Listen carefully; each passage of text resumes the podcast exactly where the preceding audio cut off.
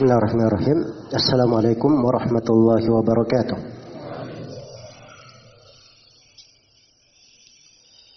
إن الحمد لله نحمده ونستعينه ونستغفره ونعوذ بالله من شرور أنفسنا وسيئات أعمالنا من يهده الله فلا مضل له ومن يضلل فلا هادي له أشهد أن لا إله إلا الله وحده لا شريك له وأشهد أن محمدا عبده ورسوله. يا أيها الذين آمنوا اتقوا الله حق تقاته ولا تموتن إلا وأنتم مسلمون. يا أيها الناس اتقوا ربكم الذي خلقكم من نفس واحدة وخلق منها زوجها وبث منهما رجالا كثيرا ونساء واتقوا الله الذي تساءلون به والأرحام. إن الله كان عليكم رقيبا. يا أيها الذين آمنوا اتقوا الله وقولوا قولا سديدا. يصلح لكم أعمالكم ويغفر لكم ذنوبكم. ومن يطع الله ورسوله فقد فاز فوزا عظيما أما بعد. فإن أصدق الحديث كتاب الله وخير الهدي هدي محمد صلى الله عليه وسلم وشر الأمور محدثاتها. فإن كل محدثة بدعة وكل بدعة ضلالة وكل ضلالة في النار معاشر الإخوة والأخوات رحمني ورحمكم الله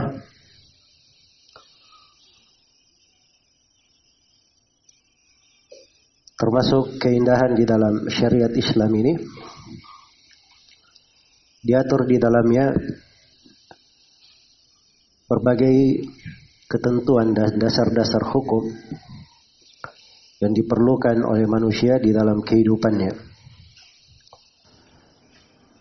Apalagi hal tersebut adalah perkara yang penting di dalam kehidupan mereka dan sering berulang. Selalu berulang. Termasuk di dalam masalah kesehatan, pengobatan atau apa yang dikenal dengan dunia kedokteran. Secara umum bahwa mempelajari dan mendalami tentang ilmu kedokteran itu adalah hal yang dibolehkan di dalam syariat. Perkara yang dibolehkan di dalam syariat karena di dalamnya terdapat bentuk penjagaan terhadap jiwa, penjagaan terhadap kesehatan, bisa menyelamatkan jiwa dari penyakit maupun kebinasaan, dan bisa menghilangkan berbagai bahaya dan penyakit-penyakit. Karena itulah di antara ulama ada yang mengatakan bahwa ilmu kedokteran ini atau ilmu kesehatan kalau dalam bahasa Arabnya ulumut tib itu dihitung sebagai fardu kifayah. Dihitung sebagai fardu kifayah. Fardu kifayah itu artinya apabila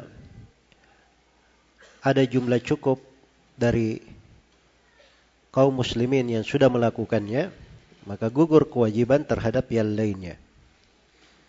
Gugur kewajiban terhadap yang lainnya. Iya. Karena itu Imam Nawawi rahimahullah beliau berkata, "Wa amal ulumul aqliyah faminha ma huwa fardu kifayah katib wal hisabil muhtaji ilaihi. Adapun ilmu-ilmu akliyah, ilmu-ilmu yang memang sumbernya adalah akal pemahaman, itu di antaranya ada yang hukumnya fardu kifayah, seperti ilmu kedokteran, ilmu tip, dan hisap yang diperlukan. Dan hisap yang diperlukan. Dan senada dengannya ucapan Abu Hamid Al-Ghazali rahimahullahu taala Beliau berkata, "Wala yustaba'adu addu tibbi wal hisab min furudil kifayah." فإن الحرف والصناعات التي لا بد للناس منها في معايشهم كالفلاحة فرض كفاية والطب والحساب أولى Kata beliau, dan bukanlah hal yang dianggap jauh kalau ilmu kedokteran dan ilmu hisab itu dihitung dari fardu kifayah. Karena keahlian dan pekerjaan-pekerjaan itu penting untuk manusia di dalam kehidupan mereka. Dihitung sebagai fardu kifayah seperti bertani. Ya dihitung sebagai fardu kifayah. Yang dikata semua di sebuah negara misalnya semuanya mogok jadi petani itu tidak benar ya. Harus ada yang bertani menggeluti bidang itu supaya gugur kewajiban atas yang lain karena mereka perlu di dalam hal tersebut Ya kalau di dalam bidang itu saja dianggap fardu kifayah, demikian pula di dalam atib. Demikian pula di dalam ilmu kesehatan. Iya. Karena itu datang dari Imam Syafi'i rahimahullahu taala. Imam Syafi'i berkata, "La a'lamu ilman ba'dal halali wal harami an bala min at-tib." Saya tidak mengetahui ada sebuah ilmu setelah ilmu tentang halal dan haram. Maksudnya setelah ilmu agama. Saya tidak tahu ada ilmu yang lebih ambal, yang lebih nabil, yang lebih bagus setelah ilmu agama melebihi ilmu kedokteran. Melebihi ilmu kedokteran. Iya. Karena itu Imam Syafi'i sendiri rahimahullahu taala Beliau punya pengetahuan-pengetahuan yang bagus di bidang ini sampai disebutkan di salah satu uh, buku yang memuat biografi Imam Syafi'i bahwa sebagian dokter di Mesir berkata ketika Syafi'i masuk ke Mesir maka dia pun mudakara denganku ya bertukar pikiran denganku tentang ilmu kedokteran Sampai saya menyangka orang ini keahliannya cuma di kedokteran saja. Saking bagusnya pemahaman Asy-Syafi'i di situ. Dan dimaklumi juga bahwa banyak dari pemuka dan tokoh-tokoh agama seperti Syekhul Islam Ibn Taimiyah, Ibn Al-Qayyim, Al-Hafidh Ad-Dahabi, mereka punya karya-karya tulis tentang At-Tibun Nabawi. Tentang kedokteran yang dinisbatkan kepada Nabi sallallahu alaihi wasallam. Iya. Baik. Jadi secara umum bahwa Islam punya perhatian di dalam uh, ilmu kedokteran ini, ilmu kesehatan, karena di dalamnya manusia itu bisa mendapatkan dari kebaikan di dalam kehidupan mereka. Iya. Apalagi kalau kita melihat dari ayat-ayat dan hadis-hadis Rasulullah sallallahu alaihi wasallam kita ketemukan makna yang menguatkan hal ini. Di antaranya Allah Subhanahu wa taala berfirman, dan ini kaidah untuk bidang ilmu kesehatan. Firman Allah Subhanahu wa taala di surah Al-Maidah ayat 32, "Min ajli dzalika katabna 'ala bani Israil man qatala nafsan bighairi nafsin aw fasadin fil ardi faka'annama qatala an-nasa jami'a wa man ahyaha faka'annama ahya an-nasa jami'a." Iya.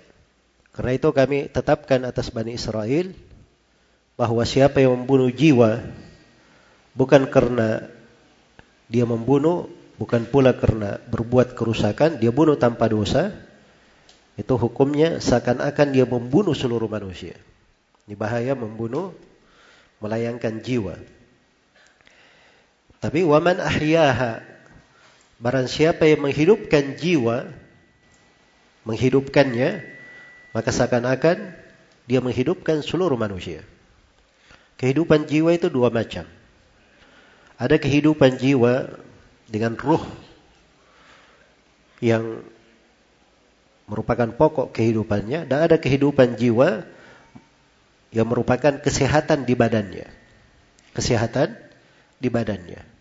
Maka menghidupkan jiwa yang mencakup dua makna ini masuk di dalam keutamaan di dalam ayat. Seakan-akan dia menghidupkan seluruh seluruh manusia. Karena itu ada orang yang sakit. Iya, dengan penyakitnya ini kalau dibiarkan terus berlanjut bisa membuatnya meninggal.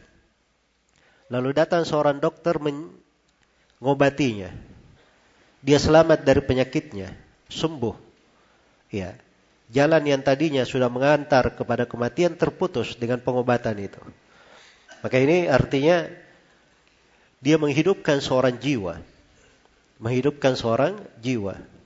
Dan itu seakan-akan dia menghidupkan seluruh manusia. Seperti dia menghidupkan seluruh manusia. Kemudian Nabi Shallallahu Alaihi Wasallam sendiri beliau mengizinkan untuk hijama. Hijama itu ada bentuk bahaya di dalamnya. Sebab ada sayatan. Ada sayatan benda tajam ke kulit. Tergantung di mana di hijamanya. Agar supaya dikeluarkan darah kotor pada manusia.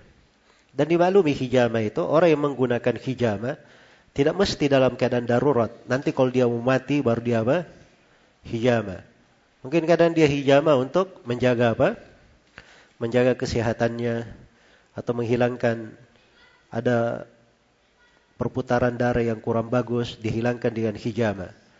Dan banyak hadis dari Rasulullah sallallahu alaihi wasallam beliau membolehkan hijama tersebut. Ya dan beliau sendiri berhijama. Ya, karena itu di dalam hadis riwayat Al-Bukhari, beliau uh, berkata, Inna fihi shifa. Pada hijama itu terdapat kesembuhan. Terdapat kesembuhan. Iya. Baik. Dan juga dimaklumi bahwa Rasulullah Shallallahu Alaihi Wasallam di dalam sebuah hadis yang diriwayatkan oleh Imam Muslim dari Jabir bin Abdullah, beliau pernah mengirim seorang dokter seorang tabib. Ya seorang tabib kepada ini kata tabib ini ya istilah ya kalau sekarang tabib ya disebut dokter gitu kan.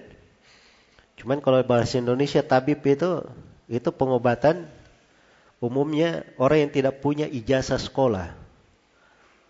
Nah, kalau dia punya sekolah namanya dokter begitu kan bahasa Indonesia. Hah?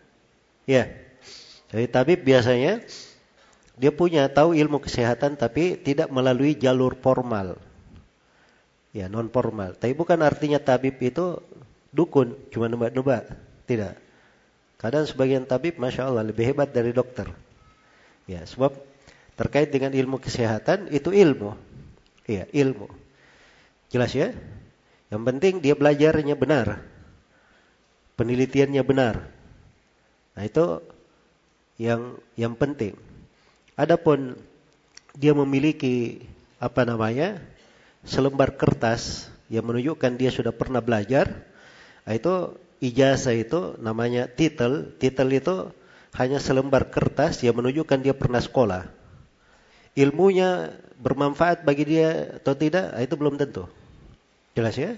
Belum tentu. Karena itu istilah-istilah ada. Ya, jadi di dalam hadis dikatakan Nabi mengutus kepada mengirim untuk Ubay bin Ka'ab seorang tabib. Iya, untuk mengobatinya. Maka tabib ini memutus satu urat dari Ka'ab. Kemudian dikai urat itu dibakar agar supaya bersambung berhenti darahnya. Iya. Dan ini bentuk dari pengobatan ada di masa Nabi Shallallahu Alaihi Wasallam dan beliau meng, apa namanya memanfaatkan hal tersebut. Memanfaatkan hal tersebut. Iya. Dan di antara dalil juga adalah hadits Rubayyi bintu Muawwid radhiyallahu anha. Iya. Di riwayat Al-Bukhari beliau berkata kunna ma'an Nabi sallallahu alaihi wasallam naski wa nudawil jarha. Kami ikut bersama Nabi sallallahu alaihi wasallam ikut bersama Nabi sallallahu alaihi wasallam dalam peperangan memberi minum dan mengobati orang-orang yang orang-orang yang terluka. Orang-orang yang terluka. Jadi mereka punya pengetahuan kalau ada yang terluka bagaimana cara mengobatinya.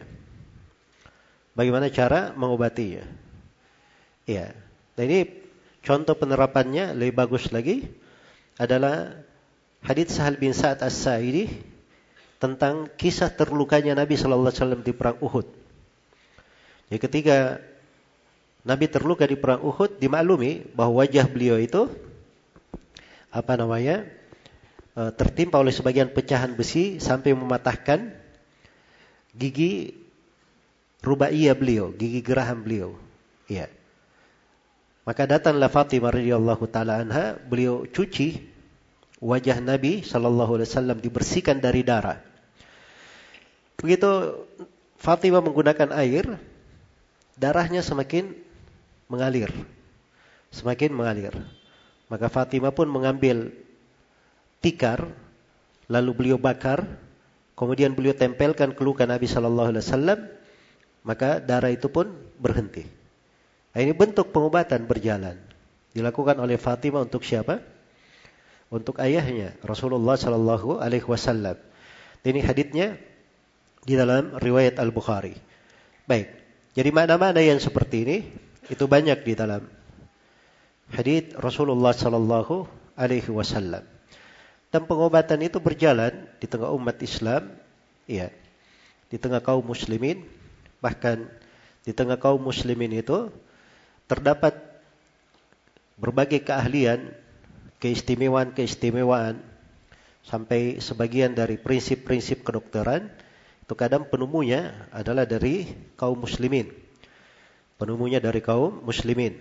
Seperti misalnya ada seorang yang bernama Abu Bakar Muhammad bin Zakaria Ar-Razi.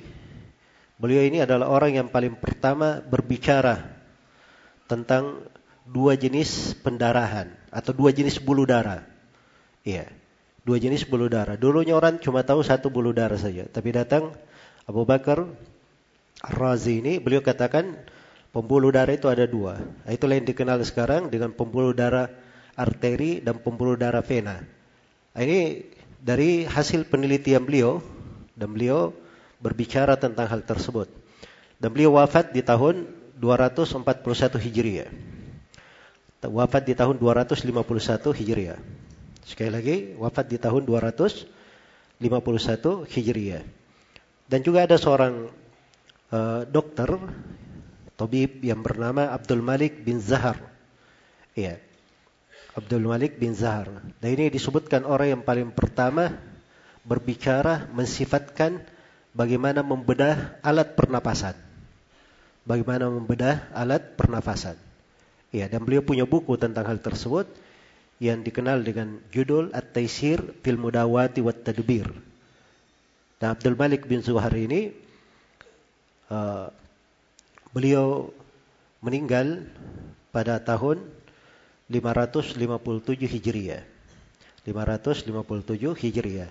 Dan hal-hal yang seperti ini banyak ya menunjukkan bahwa perhatian di dalam syariat itu ada hingga di masa sekarang ini berjalan dari perkembangan ilmu-ilmu kesehatan ya berbagai kemajuan teknologi dan para ulama di masa sekarang berbicara tentang hukum-hukum dari perkembangan-perkembangan tersebut.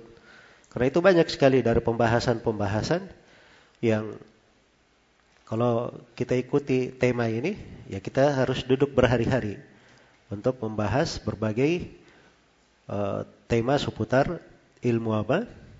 Ilmu kedokteran. Tapi maksud dari pertemuan ini adalah kita membahas sebagian masalah sebagai contoh bahwa di dalam syariat itu ada aturan-aturan dan ada hal-hal yang mendalam dan perkara-perkara yang detail mengatur masalah-masalah hingga di dalam pembahasan ilmu kedokteran tersebut.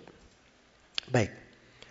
Kemudian dari perkara yang perlu saya terangkan juga di sini sebagai pendahuluan terkait dengan masalah hukum mempelajari atau hukum berobat. Iya terkait dengan hukum berobat.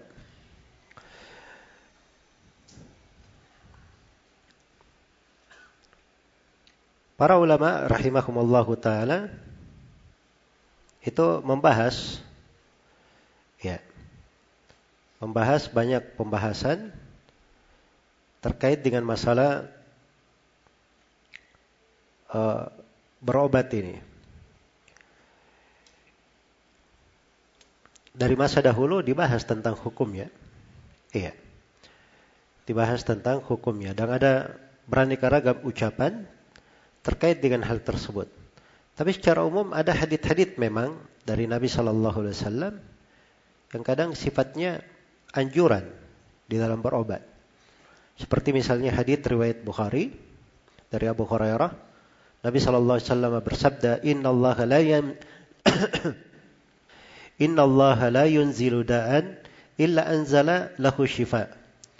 Sungguhnya Allah Subhanahu wa taala tidak menurunkan penyakit, tidaklah Allah menurunkan suatu penyakit kecuali Allah turunkan juga penyembuh untuknya.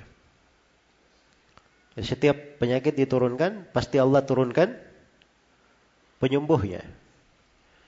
Pasti Allah turunkan penyembuhnya. Iya. Dan di dalam hadis Jabir riwayat Muslim, likulli da'in dawa. Kata Nabi Shallallahu alaihi wasallam bersabda, setiap penyakit itu ada obatnya.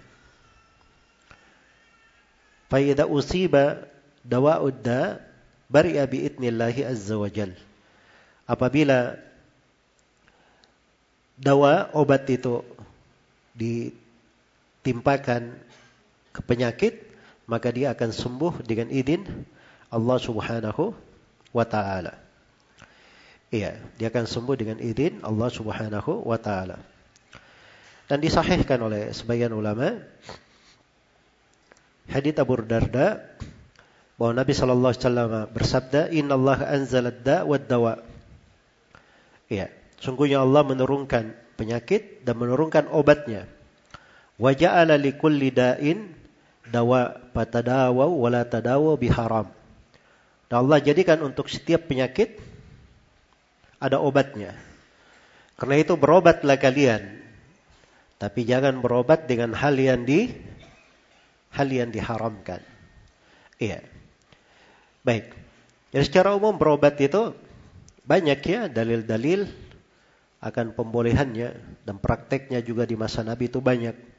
Nabi kadang mengarahkan ada orang yang sakit begini, Nabi katakan minum madu. Ya, Nabi kadang menganjurkan untuk sebagian obat seperti beliau berkata alaikum bil habbatis sauda fa innaha shifaa'un min kulli da'il sam.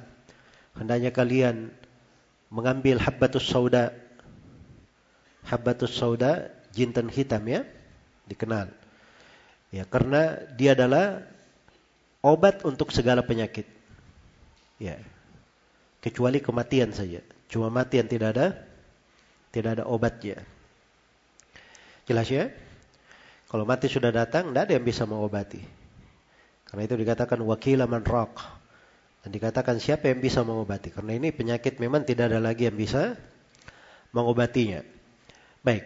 Jadi secara umum bahwa ada dari Nabi Shallallahu Alaihi Wasallam dianjurkan untuk pengobatan. Bahkan sebagian bentuk makanan itu Nabi Shallallahu Alaihi Wasallam anjurkan. Ya dan diberi manfaat seperti hadits Aisyah riwayat Bukhari Muslim.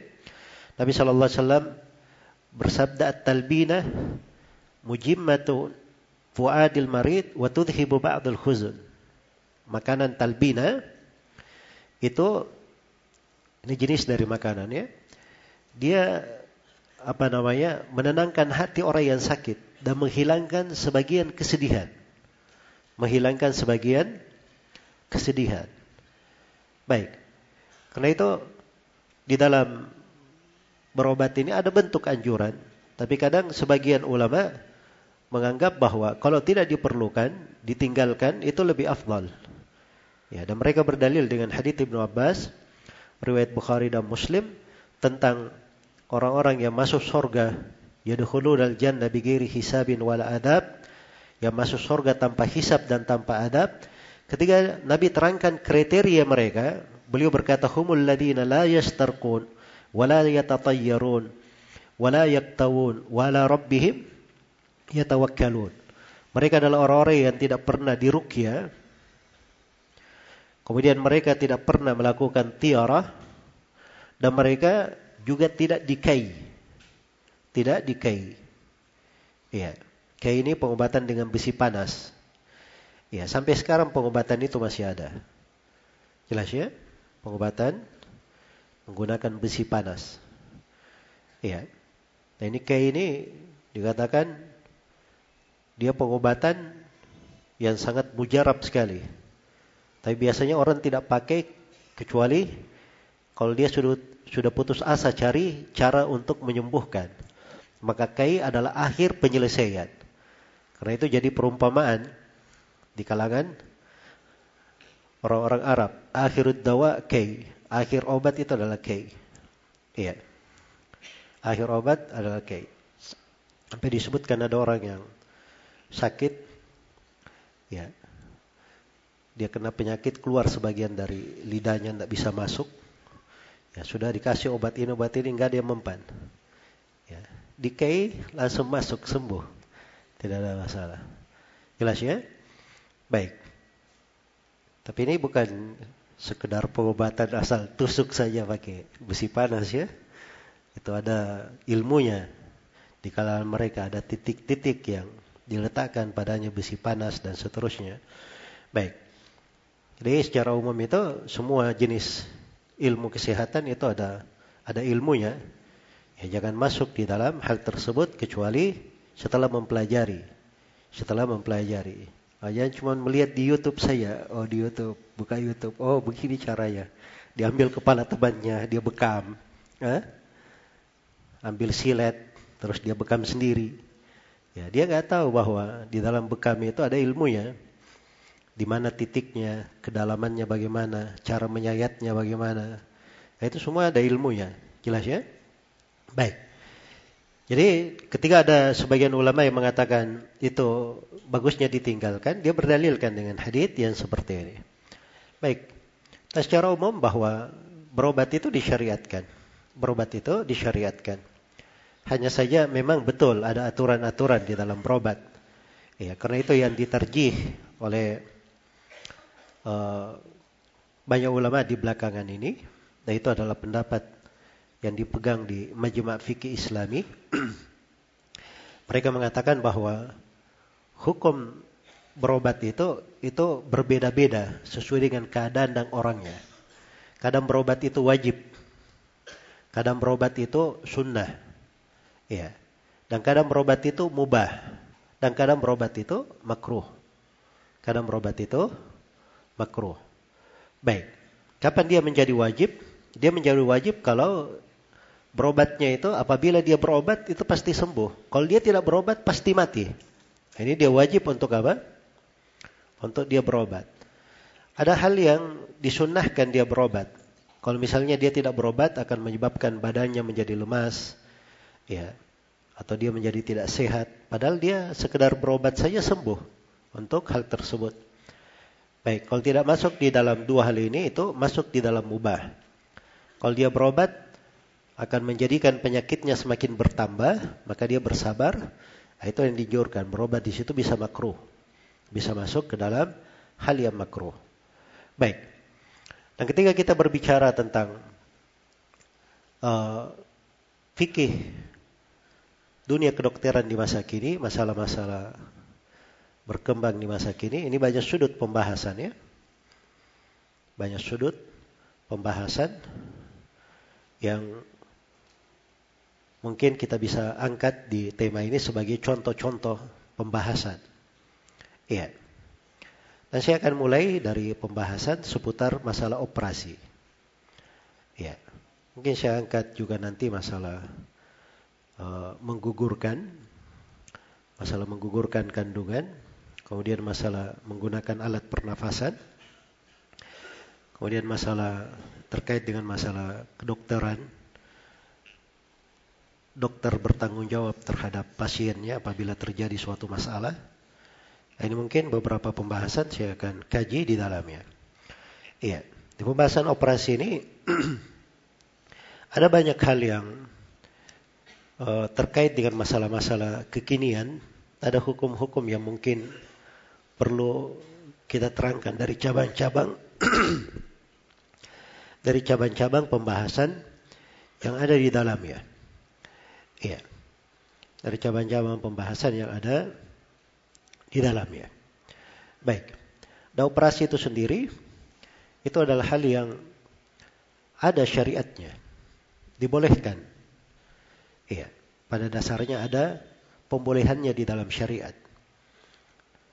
Masuk di dalam konteks ayat umum, "Waman ahyaha faka'annama ahyan nasa" jami'an siapa yang menghidupkannya seakan-akan dia menghidupkan seluruh manusia. Dan sudah kita terangkan ya tentang hijama, bekam. Bekam itu sayatan, operasi atau bukan? Ya, operasi juga sebenarnya, operasi kecil kalau istilah kedokterannya. Ini bapak-bapak dokter, ya banyak yang hadir mungkin di sini ya. Kalau ada istilah-istilahnya boleh di ini. Kalau saya keliru menyebutkan istilah ya. Sebab itu bukan bidang saya. Untuk istilah-istilah kedokterannya. Tapi hukum-hukum di permasalahan itu yang kita bahas di sini. Baik. Kemudian juga dimaklumi bahwa hadith Nabi Shallallahu Alaihi Wasallam pernah mengirim dokter kepada untuk Tobib, untuk Ubay bin Kaab radhiyallahu anhu, dia memutus, memotong satu urat. Itu bentuk dari apa? Bentuk dari operasi. Ya bentuk dari operasi. Baik. Karena itu ketika dibahas oleh para ulama rahimahullahu taala tentang hukum dari operasi ini, ya operasi kedokteran, mereka menyebutkan bahwa dasarnya hukumnya ada. Hanya saja di dalam pembolehannya itu disyaratkan beberapa syarat. Disyaratkan beberapa syarat. Saya masuk ya dalam bentuk penjelasan syarat-syaratnya. Ya, supaya kita ringkas pembahasan. Syarat yang pertama, ya, operasi atau bedah itu itu adalah pada perkara yang disyariatkan. Pada hal yang dibolehkan secara syar'i. Iya. Dibolehkan secara syar'i. Karena nanti kita akan jelaskan bahwa operasi-operasi yang ada itu terbagi dua. Ada yang halal, ada yang boleh secara syariat, dan ada yang haram secara syar'i. Ya, secara syar'i misalnya haram contohnya apa? Operasi ganti kelamin. Ya, dan sepakat atau tidak? Ya, itu semuanya orang tahu ya. Itu adalah hal yang diharamkan. Jelas ya? Karena itu syarat yang pertama, dari operasi yang dibolehkan, dia adalah hal yang disyariatkan. Kemudian yang kedua, dari syarat pembolehannya, operasi ini diperlukan oleh orang yang sakit. Diperlukan oleh orang yang sakit. Jadi si marid ini, orang yang sakit ini perlu kepada operasi tersebut. Adapun kalau dia tidak perlu, nah itu jangan main sembarang beda-beda aja.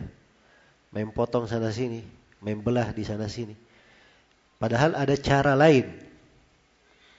Ada jalur lain. Iya. Masya Allah ya. Ya kadang sebagian apa namanya dokter itu juga ya ada yang ada ustadz yang pernah cerita dia ada masalah pendengaran ya masalah pendengaran bisa diberi obat ya cuma dokternya berkata itu gampang saja ya kita apa namanya bedah sedikit di sini, kemudian dibuka sedikit di sini, masuk, setelah itu ditutup. Ya, bicaranya santai saja, membuka, potong di sini, dibelah sini. Ya, jelas ya? Jadi Ustadz ini sendiri berkata, wah ini gawat juga dokter ya ini. Ya, itu bentuk menggampangkan. Jadi kalau ada cara yang lain, ada hal yang lain, ya maka ditempuh hal yang lain. Jadi dilihat pada apa yang diperlukan oleh dokternya tersebut. Ya sama dalam memberi obat, dokter itu dia dari sudut amanah kerjanya, dia harus memberi obat kepada pasiennya apa yang dia perlukan. Apa yang paling bagus untuk dia. Iya. Apa yang paling bagus untuk dia. Walaupun dia dokter di suatu perusahaan obat misalnya. Ya kalau dia rekomendasi ke obat di perusahaannya dan itu tidak bagus, maka itu bukan dari amanah. Kecuali kalau dia terangkan, ini obat perusahaan saya, begini efeknya, dia begini. Ada obat yang lebih bagus, begini dan begini. Kalau dia terangkan seperti itu, itu nggak ada masalah. Itu amanah dalam ilmu namanya. Jelas ya? Karena itu seorang dokter hendaknya dia terangkan kepada uh, bolehnya dia dibedah atau lakukan operasi padanya itu apabila dia perlu untuk hal tersebut. Kemudian syarat yang ketiga disyaratkan orang yang sakit ini memberi izin. Memberi izin untuk hal itu. Diizinkan. Iya. Baik. Kemudian syarat yang keempat telah terpenuhi syarat keahlian. Telah terpenuhi syarat keahlian pada dokter tersebut. Dia punya keahlian. Dia punya keahlian. Ya, dan ini terkait dengan keahlian ini, masya Allah ya, beraneka ragam bahasa. Para ulama membahasakan dokter itu dikatakan ahli kapan? Ada yang menyebutkan 20 sifat. Iya. Ada yang menyebutkan 20 sifat. Dia tahu kondisi manusia, dia tahu anatominya, dia tahu cara mengukur peredaran darah darahnya, dia tahu suhu tubuhnya, dia tahu uh, dia lemah atau kuat, dia tahu ini sanggup menahan sakit atau tidak. Ada berbagai syarat mereka syaratkan. Iya. Nah mungkin hal tersebut bukan ketentuan paten. Itu dilihat pada apa yang berjalan. Iya. Apa yang berjalan di kebiasaan dan kesepakatan orang-orang yang ahli di bidang tersebut. Ya, apalagi di masa sekarang ya ada perkembangan-perkembangan baru. Ada perkembangan-perkembangan baru yang seorang itu bisa membedakan hal-hal yang lebih teliti, lebih detail apa yang tidak bisa dibedakan di masa di masa dahulu. Baik. Jadi syarat yang keempat itu keahlian pada dokternya terpenuhi lengkap keahliannya. Demikian pula pada orang yang membantunya. Kalau ada yang membantunya, dia juga harus punya keahlian Jelas ya? Jadi di bedah itu biasanya membantunya juga punya keahlian di bidang itu, tidak dimasukkan sembarangan. Ya? Bukan orang yang keahliannya misalnya dia ahli mesin, terus dipanggil di mana? Membantu untuk bedah. Nah, itu bukan keahliannya namanya. Baik. Kemudian syarat yang kelima, ya, mendominasi di, domi, di dugaan besarnya dia akan berhasil di dalam di dalam operasi atau bedah tersebut. Dugaan besarnya berhasil. Jadi jangan masuk ke dalam hal-hal yang dugaannya cuman ini berapa tingkat kesembuhannya. Nah, ini Pak dari seribu pasien mungkin satu orang. Ya. Nah, ini bukan hal yang uh, benar ya untuk coba-coba di dalam hal tersebut. Tapi kalau dia yakin dia punya dugaan besar berhasil, maka tidak ada masalah untuk hal itu. Kemudian syarat yang keenam disyaratkan tidak ada disyaratkan tidak diketemukan pengganti lain yang lebih ringan bahayanya. Tidak diketemukan pengganti lain yang lebih ringan bahayanya. Artinya ini memang solusi terakhir. Ini solusi terakhir. Baik. Kemudian yang ketujuh disyaratkan ada maslahat di belakang ada maslahat di belakang operasi tersebut. ada maslahat di belakang operasi tersebut. Kemudian yang kedelapan, disyaratkan tidak terjadi bahaya yang lebih besar di belakang operasi itu. Jelas ya? Kadang sebagian uh, tubuh manusia ada yang tidak cocok untuk dilukai. Kalau dia dilukai akan menjadi masalah bagi dia. Ya, karena itu operasi bukan jalannya. Karena kalau dia luka di badannya sulit untuk sembuh.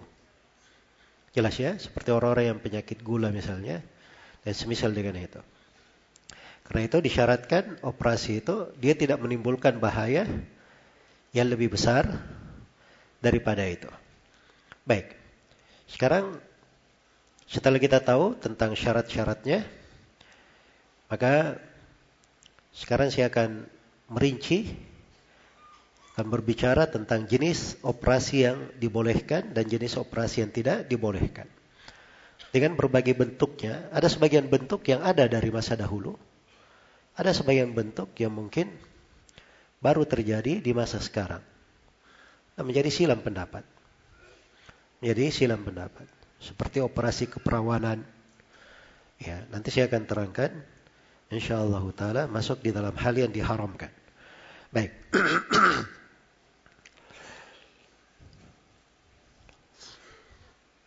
Dari jenis operasi yang dibolehkan, dari jenis operasi yang dibolehkan itu ada enam bentuk. Ada operasi pengobatan, ada operasi pendeteksian, ada operasi kelahiran yang ketiga, yang keempat ada operasi hitan, ya, hitan ya, sunat kalau bahasa umumnya. Dan ada operasi anatomi. Ya. Kemudian ada operasi atau bedah terkait dengan kecantikan. Memperbaiki atau lebih memperindah dari tubuh. Iya. Tapi sudut yang dibolehkannya itu kalau ada darurat atau ada keperluan. Baik. Ini enam jenis yang dibolehkan. Ada enam jenis yang dibolehkan. Dari enam jenis yang dibolehkan ini, perlu diketahui bahwa ada hal-hal dari bentuk operasi itu ada yang sifatnya darurat. Darurat itu mesti dilakukan. Kalau tidak dilakukan dia bisa meninggal. Iya. Itu meyakinkan sebagian operasi itu, masya Allah ya, memang betul sisa dibelah, kemudian dikeluarkan di ini sembuh dia bisa terhindar dari kematian. Ya, itu darurat namanya dilakukan operasi. Ada sifatnya haji ya. Haji ya ini artinya kalau tidak dilakukan menjadi masalah besar, memberatkan sekali. Iya, memberatkan sekali. Nah, ini hajah namanya. Itu di kaidah fikihnya tunazzal manzilat ad-darurah. Dia didudukkan sama dengan kedudukan darurat. Sama dengan kedudukan darurat. Iya. Dan ada bentuk dari operasi yang sifatnya tidak sampai kepada dua hal ini. Jadi kalau operasinya sifatnya darurat, dengan operasi ini bisa menyelamatkan orang yang sakit, menyelamatkan pasien dari kematian, iya. Dan ini yang dibahasakan oleh orang-orang kedokteran dengan istilah operasi untuk menyelamatkan kehidupan. Operasi untuk menjaga kehidupan. Ya karena memang dengan operasi ini ya itu apa namanya menghindarkan seseorang dari apa? Dari kebinasaan. Baik, yang hal yang seperti ini tidak ada masalah ya dengan delapan syarat yang telah diterangkan. Baik, demikian pula pada hal yang sifatnya ada keperluan yang mendesak di dalam hal tersebut, ya. Ada keperluan yang mendesak di dalam hal tersebut, maka ini sama dalam bentuk darurat. Itu juga diperbolehkan. Tidak dipermasalahkan. Baik. Adapun bentuk-bentuk dari apa saja jenis operasinya dan seterusnya, itu bisa dilihat ya. Contoh-contohnya itu sangat banyak sekali jenis operasi, tapi ukuran-ukurannya ini yang saya berikan. Baik. Dari yang sifatnya apa namanya? Sifatnya misalnya dia operasi tidak sampai kepada tingkat darurat atau dikatakan hajat. Ya. Tapi tetap ada masyarakat kalau tidak dilakukan.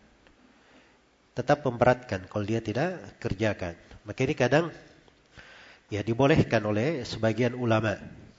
Iya dibolehkan pada sebagian ulama terkait dengan sebagian peradangan misalnya yang ada di hidung atau membuka sebagian uh, dari telinga yang tersumbat ya dilakukan operasi kecil untuk hal itu maka ini hal-hal yang seperti ini dibolehkan karena jelas dari kemanfaatan dan maslahatnya baik operasi jenis yang kedua operasi dalam bentuk pendeteksian iya jadi ada sebagian penyakit untuk dideteksi ya dan dipastikan apa sakitnya itu harus ditempuh dengan proses operasi. Iya. Seperti misalnya ada tumor di perutnya. Mau diperiksa tumornya jenisnya apa? Ya, jenisnya apa? Mau dipastikan. Maka kadang perlu dibedah perutnya untuk hal tersebut. Iya. Baik. Maka ini bentuk-bentuk yang seperti ini masuk di dalam kondisi yang dibolehkan. Kemudian yang ketiga, ada operasi untuk kelahiran. Iya. Ada operasi untuk kelahiran. Baik. Ini misalnya seorang perempuan yang sedang hamil yang dengan proses operasi ya dengan sesar nah dia bisa selamat karena dia tidak kuat lagi untuk melahirkan secara apa? Secara normal. Ya, maka dilakukan operasi untuk hal tersebut. Nah, ini dibolehkan, tidak ada masalah. Demikian pula kalau misalnya terjadi kasus si ibu sudah meninggal. Si ibu sudah meninggal dan janinnya masih bergerak. Janinnya masih bergerak. Maka ini boleh dilakukan operasi untuk menyelamatkan janin. Nah ini sudah terjadi dari masa dahulu ya. Kalau jenis yang seperti ini dari masa dahulu sudah apa? Sudah dilakukan. Iya. Waktu belum ada kedokteran canggih seperti sekarang ini. Dari masa dahulu sudah dilakukan. Dan itu dibolehkan oleh para ulama rahimahumallahu taala. Baik, dan tidak dipermasalahkan di dalam hal itu. Demikian pula dibolehkan melakukan tindakan operasi terkait dengan melahirkan kalau misalnya terjadi sobekan yang sangat berat di dalam rahim yang mungkin bisa uh, menimbulkan bahaya pendarahan pendarahan yang terus-menerus terhadap perempuan maka apabila dilakukan operasi untuk hal tersebut itu juga tidak dipermasalahkan. Ini masih masuk di dalam delapan ketentuan bolehnya operasi yang telah kita terangkan. Baik, di antara yang disyariatkan juga yang keempat adalah operasi khitan disunat. Iya. Dan sunat ini sudah ada dari semenjak dahulu ya. Untuk laki-laki itu sunatnya yang banyak dibahas itu untuk laki-laki. Jelas ya? Untuk laki-laki. Adapun untuk perempuan, ya, apakah dia wajib disunat juga atau tidak? Nah, ini silam pendapat ya. Ya, saya sendiri saya lebih condong kepada pendapat yang mengatakan bahwa khitan itu wajib untuk laki-laki dan perempuan. Karena dalilnya itu berlaku umum. Syariatnya asalnya berlaku untuk laki-laki dan untuk perempuan. Itu asal di dalam pensyariatan. Kemudian melihat dari hikmah khitan itu sendiri, itu berlaku untuk laki-laki dan perempuan, bukan untuk siapa? Bukan untuk laki-laki saya. Bukan untuk laki-laki saya. Dan Nabi Shallallahu Alaihi Wasallam memberi, memberi perintah tentang hal tersebut. Karena itu beliau Shallallahu Alaihi Wasallam berkata kepada seorang sahabat yang baru masuk Islam, kata beliau, ilki angka sa'ral kufur wahtatin. Ya. Ini apa namanya? Uh, seorang sahabat Al-Hadrami. Beliau baru masuk Islam. Begitu datang kepada Nabi, Nabi berkata, Alki angka sya'ral kufur. Wahtatin. Lemparkanlah darimu rambut kekafiran. Maksudnya disuruh mencukur rambut ketiaknya, rambut kemaluannya. Sebab itu rambut yang melekat ketika dia masih kafir. Disuruh cukur. Kemudian kata Nabi, wahtatin. Dan khitanlah kamu. Nah, itu perintah. Dan asal dalam perintah menunjukkan apa? Menunjukkan kewajiban. Menunjukkan kewajiban. Dan ini haditnya Hasan ya. Ini hadit Hasan diriwayatkan oleh Imam Ahmad dan Abu Daud. Selain daripada itu, khitan itu adalah sunnah Nabi Ibrahim. Dan kita telah diperintah dalam Al-Quran, ثُمَّ أَوْحَيْنَا إِلَيْكَ أَنِ اتَّبِعْ مِلَّةَ إِبْرَاهِيمَ حَنِيفًا Kemudian kami wahyukan kepada engkau Nabi Muhammad untuk mengikuti agama Nabi Ibrahim yang hanif, yang lurus. Baik. Iya. Jadi ini terkait dengan masalah hukum khitan itu sendiri. Ya kalau dilakukan operasi di dalamnya untuk itu ya namanya digunting, itu bentuk dari apa? Bentuk dari operasi juga dan bedah. Iya. Nah sekarang berkembang ya, ada namanya khitan pakai apa? Pakai laser. Iya. Bukan laser yang benar-benar laser ya. Kalau yang benar-benar laser itu mahal sekali. Ya. Tapi istilah laser itu itu besi dipanaskan. Sampai panas dia bisa memotong cepat. Iya. Karena khitan itu untuk laki-laki itu artinya dipotong penutup dari kepala kemaluan. Penutupnya yang dipotong. Itu untuk laki-laki. Kalau untuk perempuan itu diambil sedikit dari daging yang menonjol, diambil sedikit saja untuk perempuan. Ya, tidak boleh diambil terlalu banyak, apalagi diambil semua. Ya, nah, itu bisa membahayakan perempuan ya, bisa membahayakan perempuan. Dan itu ada apa namanya pembahasannya. Cuman saya sulit untuk bicara terang-terangan di sini. Ya, itu bicaranya bisik-bisik. Ya, baik. Karena itu tidak boleh diambil terlalu banyak. Nah, ini proses hitamnya ya supaya kita tahu hukum syar'i ya. Nah, jadi ketika dipotong, dipotong itu pakai besi panas itu. Nah, itu begitu besi panas cepat sekali terpotongnya. Ya, dan dia resiko pendarahannya lebih sedikit. Resiko pendarahannya lebih apa? Lebih sedikit. Kemudian lebih sembuhnya mungkin lebih cepat. Ya, karena itu ada sebagian yang promo kalau hitam laser itu, hitam pagi ini sore sudah bisa main bola. Ya. Jelas ya? Nah, tapi itu kayaknya berlebihan ya. Kayaknya berlebihan. Sebab saya lihat anak-anak yang habis hitam ini, Ya kalau biusnya sudah habis, wah dia main bola di atas tempat tidur menangis. Ya. Baik. Jadi itu bentuk dari operasi. Dan itu dibolehkan. Adapun pakai laser itu tadi, itu api di, dia dipanaskan. Apakah dia masuk dalam bentuk pengobatan pakai api? Nah, itu jawabannya tidak ya, dia tidak masuk. Iya. Dan dari sudut risiko, risiko juga lebih minim, lebih praktis lebih memudahkan? Dan asalnya dalam hal-hal yang seperti ini kan tadi saya sudah terangkan kalau ada gantian lain dicari yang lebih sedikit bahayanya. Dicari lebih sedikit bahayanya. Baik. Kemudian yang keenam terkait dengan masalah uh, yang kelima ya. Yang kelima terkait dengan operasi anatomi. Ya kadang beda anatomi. Seorang di penelitian belajar kedokteran, dia perlu memeriksa jasad orang. Ya, perlu memeriksa jasadnya. Perlu lihat langsung. Baik, dan mungkin sekarang banyak perkembangan ya karena contoh-contoh praktek itu sudah apa namanya? Dari dahulu sudah berjalan, sudah banyak rekamannya, sudah banyak uh, uh, percontohan bisa di dicontoh persis seperti orang yang hidup. Ya.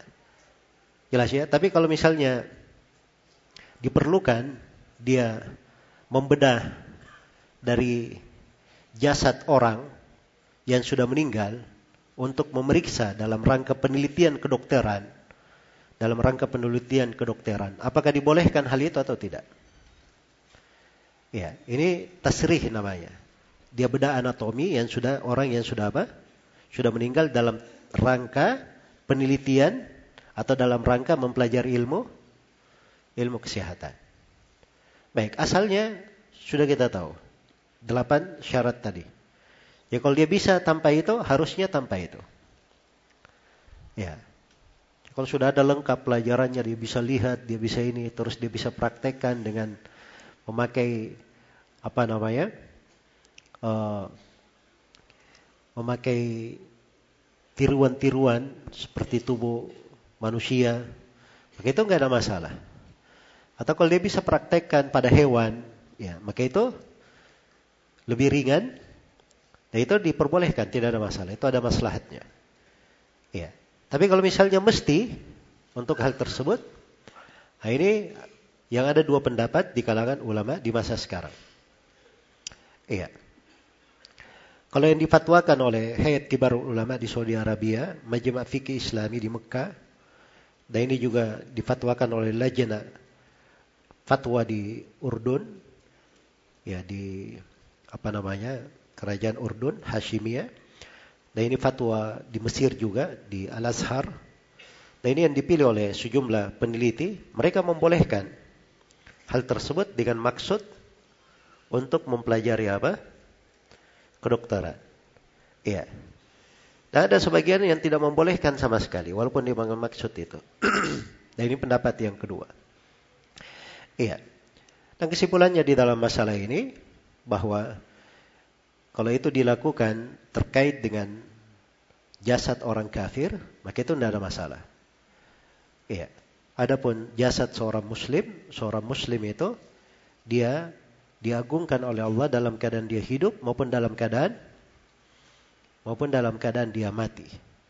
Iya. Dan Nabi Shallallahu Alaihi Wasallam bersabda, sebagaimana dalam hadits Aisyah, riwayat Imam Ahmad dan Abu Daud, beliau berkata, Inna kasra idhamil mayyit, inna kasra idhamil mu'mini mayyitan, mitlu kasri idhamihi hayyan. Sesungguhnya mematahkan tulang seorang mukmin dalam keadaan dia mati itu sama dengan mematahkannya dalam keadaan dia apa? Dia hidup. Jadi kalau dia bedah jasad seorang mukmin sudah meninggal pun itu seakan-akan dia membedahnya dia masih apa? Dia masih hidup. Nah, itu dasarnya. Jadi ini kalau ada yang lainnya maka dipakai yang lainnya. Ya, jelas ya? Karena itu kalau ada percontohan di jasad non muslim misalnya orang orang kafir, maka itu dibolehkan. Ya. Itu dibolehkan di sudut pensyariatan. Baik. Tapi katanya saya sudah terangkan di awal pembahasan ada delapan syarat. Itu penting untuk selalu diperhatikan. Kemudian yang terakhir terkait dengan yang dibolehkan adalah bedah untuk kecantikan. Iya. Untuk memperbaiki. Dan ini karena ada keperluan di dalam hal tersebut. Ada keperluan. Iya. Ada keperluan di dalam hal ini. Nah ini berbagai bentuk ya. Ada berbagai bentuk. Ya, kadang ada operasi atau bedah dilakukan terhadap sebagian aib. Aibnya memang asal penciptaannya seperti itu asal penciptaannya seperti itu. Ya, seperti aib yang muncul dari dia lahir misalnya uh, di bibirnya di atas, bibirnya di bagian atas itu pecah. Jelas ya? Pecah. Kalau orang Indonesia sebut apa? Sumbik. Nah, itu ada operasinya. Demikian pula kalau dia lahir dalam keadaan jari jemarinya itu melekat.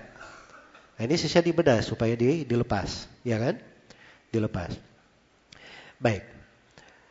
Jadi kalau hal-hal yang seperti ini, ini bentuk dari menghilangkan aib, lebih mempercantik. Bedah dalam bentuk mempercantik. Iya. Dada bentuknya, dia aib yang muncul disebabkan karena penyakit yang menimpa jasad. Ya, penyakit yang menimpa jasad. Baik. Seperti ada orang yang uh, apa namanya uh, sebagian dari anggota badannya atau sebagian dari tubuhnya itu menjadi bersatu kulitnya disebabkan karena penyakit atau telinganya misalnya sebagiannya pecah karena suatu penyakit tapi itu dengan operasi bisa disambung kembali bisa di diperbaiki. Iya bisa diperbaiki. Baik jadi secara umum bentuk-bentuk itu banyak ya. Cuman saya beri kaidahnya. Di dalam masalah pembolehan dioperasi yang sifatnya seperti ini. Ya, bedah untuk hal yang terkait dengan menghilangkan aib, menghilangkan aib, atau untuk mengobati penyakit, menghilangkan aib atau untuk mengobati penyakit, maka itu nggak ada masalah. Iya, itu tidak dipermasalahkan. Kalau dia melakukan operasi di situ. Nah, inilah masuk di dalam bentuk yang disyariatkan. masuk dalam bentuk yang disyariatkan. Baik.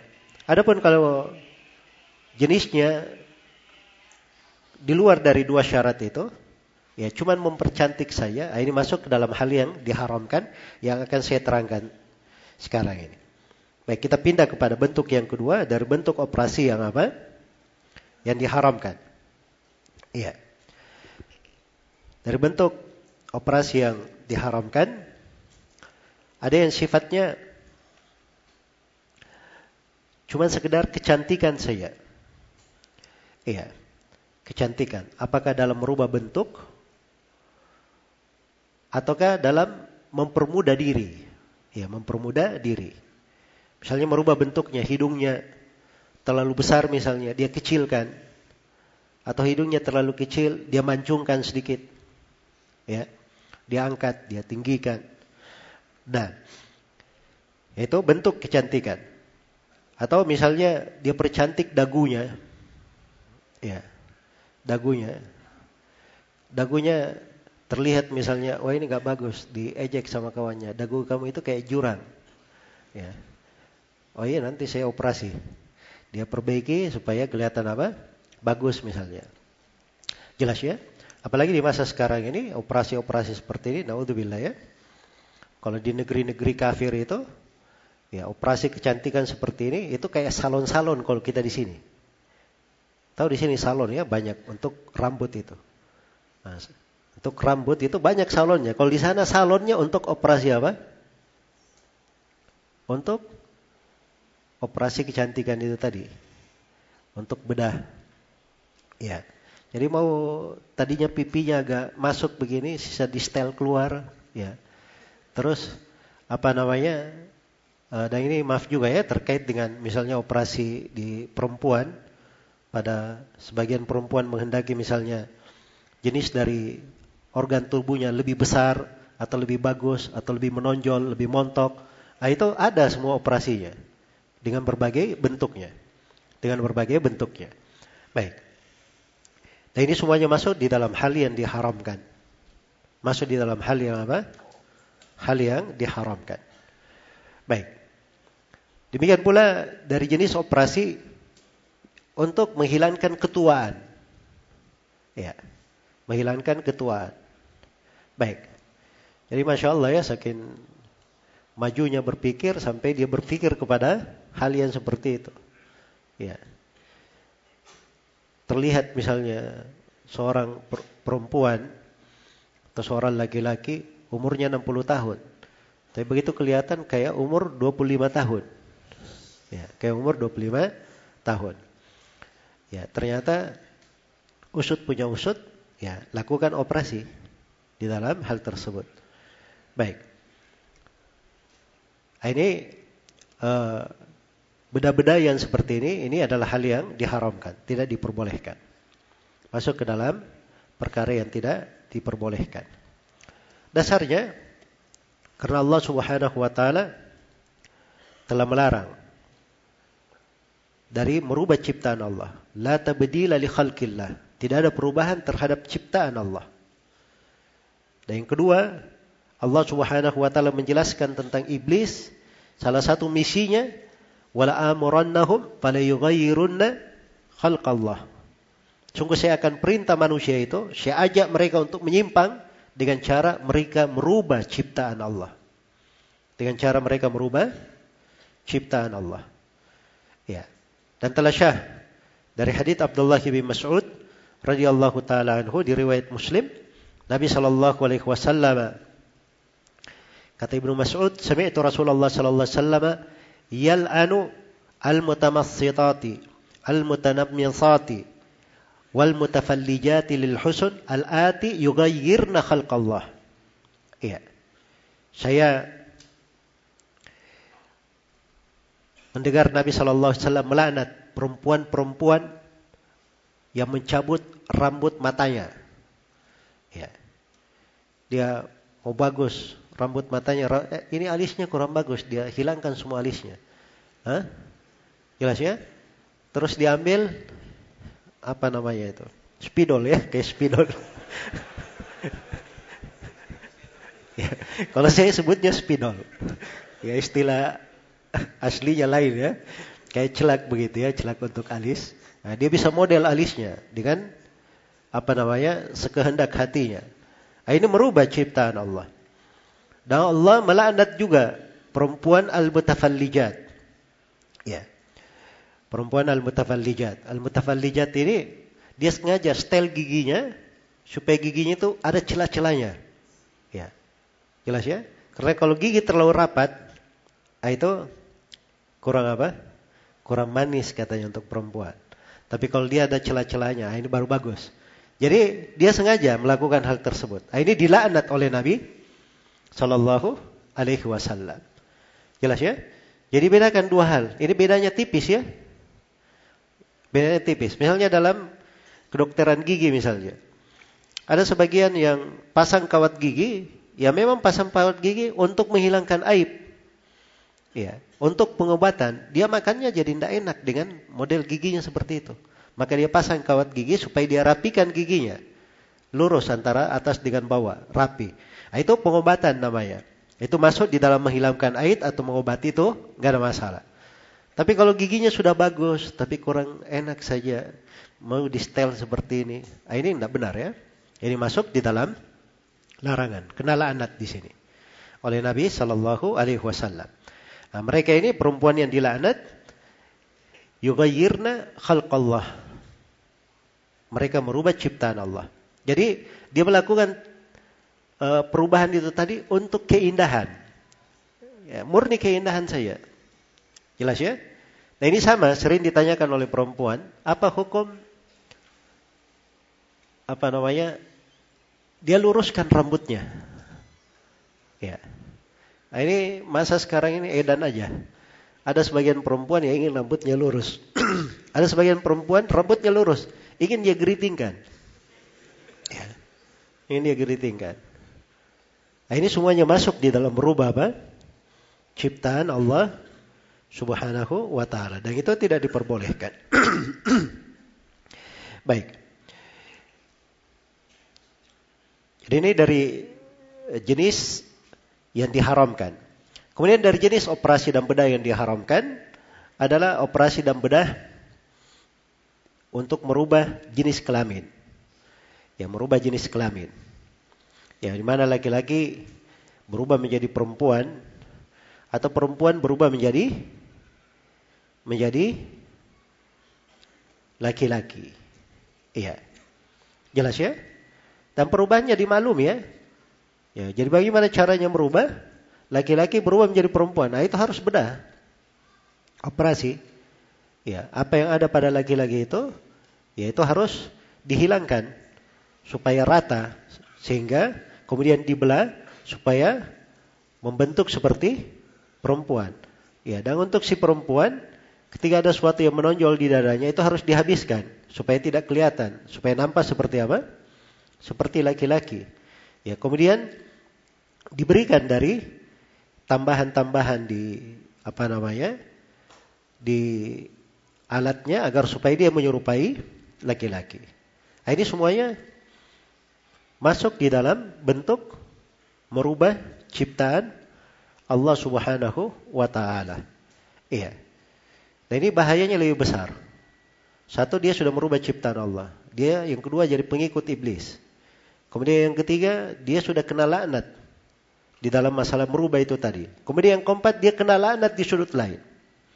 Karena dalam hadis Ibnu Abbas, riwayat Al-Bukhari, Rasulullah sallallahu alaihi wasallam bersabda, kata Ibnu Abbas berkata, "La'ana Rasulullah sallallahu alaihi wasallam al-mutasyabbihina minar rijali bin nisa wal mutasyabbihati minan nisa'i bir rijal." Rasulullah melaknat laki-laki yang menyerupai perempuan. Dan Rasulullah juga melaknat para perempuan yang menyerupai yang menyerupai laki-laki. Iya, yang menyerupai laki-laki. Baik. Dan tidak ada silam pendapat di kalangan ahli fikih di masa dahulu maupun di masa sekarang tentang keharaman hal tersebut. Baik. Berikutnya tentang Eh, di antara bentuk operasi yang diharamkan adalah operasi hanya dilakukan dalam rangka kehati-hatian. Ya, menjaga kehati-hatian saja. Iya. Jadi belum terjadi penyakit. Cuman sebelum muncul penyakit ini, dia operasi aja dia keluarkan apa yang perlu dikeluarkan supaya misalnya dia tidak usus buntu, dia tidak begini, dia tidak begitu.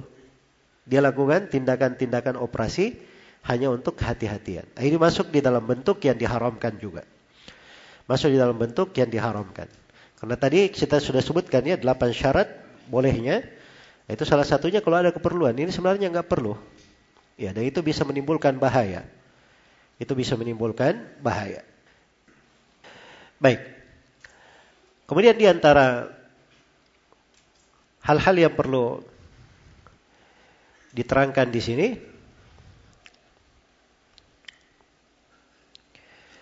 terkait dengan masalah pada saat operasi itu menggunakan obat bius. Pada saat operasi menggunakan obat bius. Iya. Dan dimaklumi ya obat bius itu dua macam. Ada bius total seluruhnya, dia tidak sadar. Dan ada bius pada tempat yang mau dioperasi saja. Pada tempat yang mau dioperasi saja. Iya. Dan manfaat dari obat bius itu dimaklumi ya. Supaya menghilangkan apa? Menghilangkan rasa sakit. Iya. Nah, ini di masa dahulu sudah ada sebenarnya. Walaupun tidak semaju masa sekarang. Di masa dahulu sudah ada. Ya. Coba dibayangkan ya kalau ada orang yang dioperasi misalnya tangannya disayat, di terus di dan dia dalam keadaan sadar. Ya. Jelas ya? Atau lihat saja itu orang yang Masya Allah ya dicabut giginya. Andai kata tidak ada obat biusnya, ya bisa dibayangkan bagaimana prosesnya di Apalagi kalau antum lihat alat-alatnya dokter gigi itu, ada bornya, ada ini, ada sudah ngeri dari awal. Ya. Belum lagi dimasukin sudah takut kan begitu. Baik. Jadi sebenarnya bius itu ada manfaatnya, ada masalahnya. Cuma menjadi masalah obat biusnya ini terbuat dari apa? Nah, itu menjadi masalah. Jelas ya?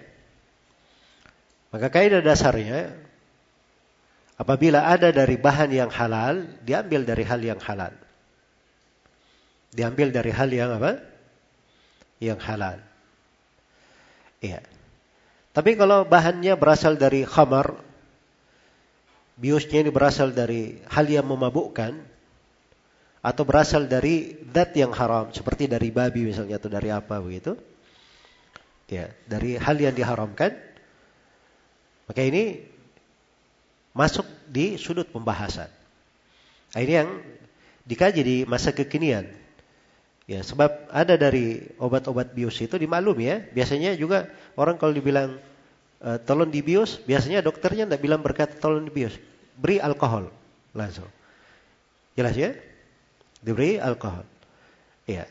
Dan dimaklumi alkohol yang dipakai itu bukan alkohol dari jenis parfum. Parfum itu alkohol tidak ada hubungannya dengan diminum, diberi itu alkohol untuk apa? Wangi-wangian. Ada jenis dari alkohol memang dia masuk dalam dat yang memabukkan dari hal seperti khamar. Jelas ya? Seperti khamar. Nah, benis khamar ini kalau dia memang memabukkan, nah ini kan asalnya haram. Nah, sekarang bagaimana digunakan di dalam membius tersebut? Iya. Baik. Nah, ini sudut pembahasan di dalam masalah ini. Nah, yang benarnya bahwa perlu diketahui, ya dimaklumi ya, ya dimaklumi bahwa dari obat-obat bius atau yang menghilangkan kesadaran, kalau dia berasal dari hal yang memabukkan, ya, hal yang memabukkan atau perkara yang bisa menghilangkan akal, menghilangkan akal seperti narkoba dan semisal dengannya. Itu narkoba itu itu lebih haram daripada daripada khamar. Khamar itu kalau diminum, ya dia paling hilang kesadaran beberapa jam. Jelas ya? Tapi kalau narkoba, ya itu fly-nya bisa terbangnya itu bisa lebih banyak jam terbang dia. Ya. Kadang bisa berhari-hari. Kalau kena. Jelas ya? Makanya dia itu lebih diharamkan daripada daripada khamar. Baik. Jadi ketika kita pahami bahwa menggunakan hal-hal yang seperti ini dasarnya adalah hal yang diharamkan, ya kita masuk di dalam kaidah bahwa menggunakannya itu hanya dibolehkan di kondisi darurat saya. Hanya dibolehkan di kondisi apa? Di kondisi darurat. Karena kaidah syariat di dalam hal ini ad-darurat tubihu al-mahdurat. Hal-hal yang darurat itu membolehkan apa yang mahdur, apa yang dilarang. Iya. Yang darurat membolehkan apa yang dilarang. Baik. Kemudian ketika masuk ke dalam penggunaan darurat, kalau bisa digunakan dia di kondisi darurat, maka dia gunakan sekadar yang diperlukan saja. Iya. Sekadar yang diperlukan. Jadi kalau dosisnya cuma satu mili, jangan dikasih tiga mili. Ya. Jelas ya, diberi sesuai dengan dosis yang diperlukan. Karena darurat itu sekadar keperluan. Iya, sekadar keperluan. Baik.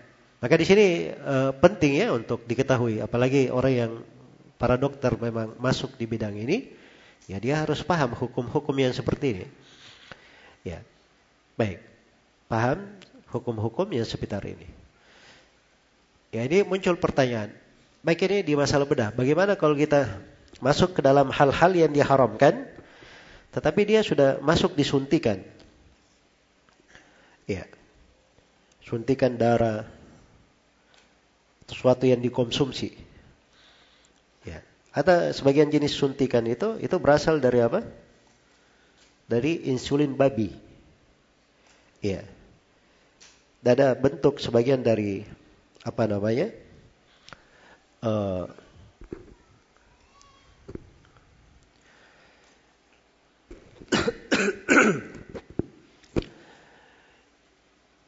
dari obat-obat yang suntikan-suntikan untuk ketahanan tubuh itu berasal dari apa?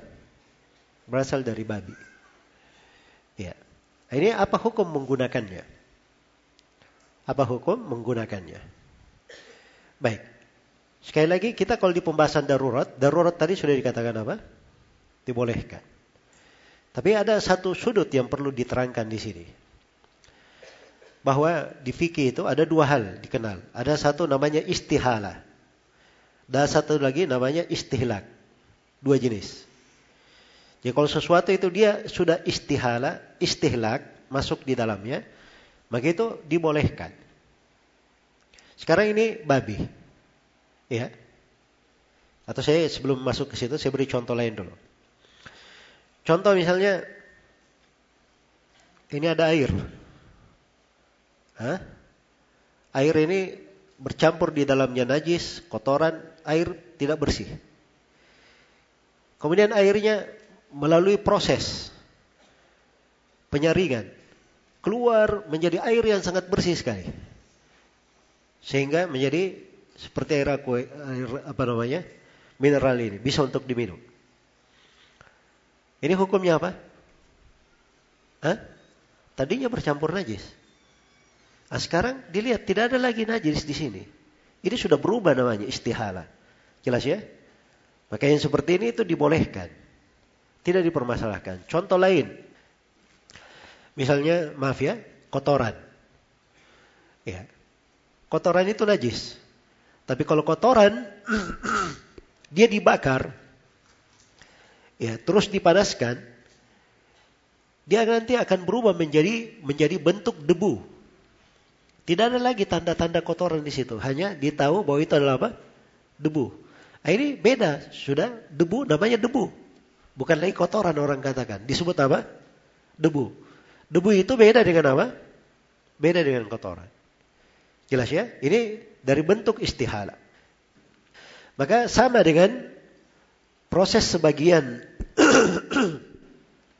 sebagian suntikan Apakah dikatakan imunisasi? Apakah dinamakan apa itu kalau orang mau haji dan umrah? Dikasih apa? Vaksin atau yang semisal dengan itu? Itu sering ditanyakan, ini vaksinnya katanya asalnya dari babi. Ya kalau asalnya dari babi kenapa memang? Hah? Dilihat prosesnya, ketika dia sudah terproses, itu bukan babi lagi namanya. Sudah berubah, berganti. Itu namanya istihala. Dan dia kalau sedikit bercampur dengan banyak yang tahir, itu namanya istihlak. Karena itu ada ada fatwa seputar masalah ini difatwakan oleh Majma' Fikih Islami, ini fatwa internasional ya, membolehkan hal tersebut. Ya, membolehkannya. Ya, bersamaan dengan itu, saya katakan bahwa hal yang seperti ini walaupun dia di sudut kehalalan, tapi jangan digunakan kecuali kalau apa? Tidak ada lagi yang lainnya. Tidak lagi yang lainnya. Baik. Demikian. Makanya tidak usah terlalu banyak mempeributkan sesuatu. Kadang sesuatu itu dia tidak tahu. Hukum syarinya dulu diperjelas. Apalagi masuk ke dalam masalah-masalah menuduh sesuatu dengan perkara-perkara besar. Nah, itu menjadi bahaya nanti urusan negara juga. Misalnya negara mengharuskan misalnya imunisasi dalam bentuk tertentu. Nah, ini datang memberi fatwa enggak, itu haram hukumnya. Iya. Eh, ini hal-hal yang seperti ini tidak boleh ya di sembarangan. Dari sudut dia harus pandai memastikan, dia harus jelas, ya. Kemudian akar masalahnya, hal, haramnya itu dari sudut apanya? Dia harus bisa membuktikan. Haram dari sudut apa? Dari sudut apanya? Kalau dia katakan imunisasi itu bisa menimbulkan anak kita setelah imunisasi jadi panas-panas, ya semua. Kamu kalau bekam, bekam itu sakit atau tidak? Berdarah atau tidak? Berdarah itu resiko. Pengobatan itu ada resiko di belakang pengobatan itu biasa. Ada suatu resiko kalau memang ada manfaat di belakangnya. Jelas ya? Dan saya tidak bahas ya, saya tidak masuk membahas tentang hukum imunisasi karena biasanya hal-hal yang ada kaitannya dengan uh, sudut kebijaksanaan pemerintah atau wewenang pemerintah di situ biasanya saya nggak masuk di dalamnya. Cuma saya ingin mempertegas bahwa ada hal-hal yang seorang itu jangan sembarang berbicara di dalamnya. Semalam mengatakan ini haram, ini tidak boleh, padahal dia tidak tahu rincian-rincian ya yang ada di masalah tersebut. Baik. Kemudian yang terakhir dari pembahasan beda operasi ini, masya Allah. Ini kita baru beda-beda aja ini sudah makan waktu ya. Ini ada hal-hal yang perlu saya terangkan di sini. Ya. Terkait dengan masalah di bedah, di operasi, Iya, terkait dengan masalah memotong anggota badan, memotong anggota tubuh. Iya. Ini memotong apakah dibolehkan? Ya dimaklumi ya dari masa dahulu juga disebutkan kalau ada misalnya atau bin Abi Rabah. Uh, baik, se sebentar.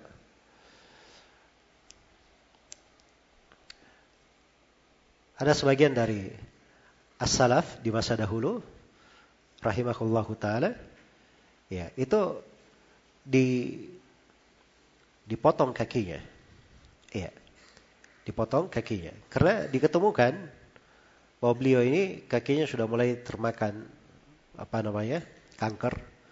Kalau dibiarkan maka akan makan seluruh badannya. Maka dokter ya memutuskan untuk apa? Memotongnya. ya, Urwa ibnu Zubair ya Urwa ibnu Zubair dan ini terjadi di masa tabi'in. Dan tidak ada yang mengingkarinya di dalam hal tersebut. Baik. Makanya kalau memotong di dalam hal itu, kalau memang diperlukan, dia dipotong sebagian dari badan atau sebagian dari tangan untuk menyelamatkan yang lainnya, untuk menyelamatkan yang lainnya, maka itu masuk di dalam kaidah darurat. Masuk di dalam kaidah darurat, itu diperbolehkan. Iya. Baik. Berikutnya muncul pertanyaan, bagaimana hukum memotong jari yang lebih? Ada orang punya enam jari. Hah? Punya enam jari. Apa hukum memotongnya? Atau ada jarinya yang lebih? Atau ada bagian dari organnya yang lebih? Ya.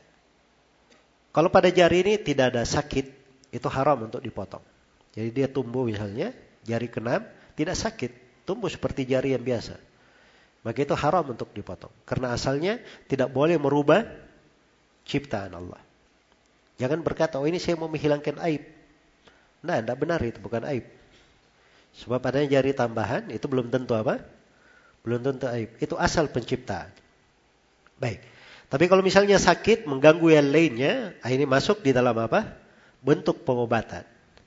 Masuk di dalam bentuk pengobatan. Maka itu uh, sudah berlalu ketentuan dan kaidah-kaidahnya. Baik. Kemudian di antara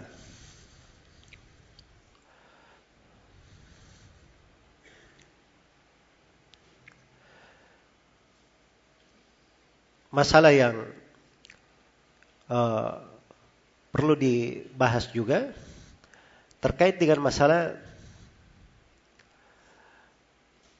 menjahit. Ada namanya atau sebelum saya ke menjahit keperawanan sebelumnya dari masalah kontemporer di belakangan terkait dengan masalah memindahkan organ. Memindahkan organ atau mencangkok organ. Iya. Baik. Apa hukum di dalam hal tersebut iya memindahkan organ itu. Nah, ini perlu dibahas ya terkait dengan organ yang dipindahkan itu bentuknya apa, kayak bagaimana, ya.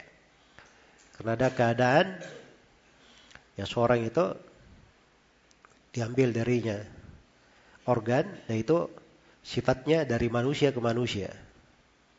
Kalau dia manusia ke manusia, ada manusia yang hidup, ada manusia yang sudah sudah meninggal. Ada manusia yang sudah meninggal. Iya. Baik. Ini hal-hal yang berkembang di masa sekarang ini ya.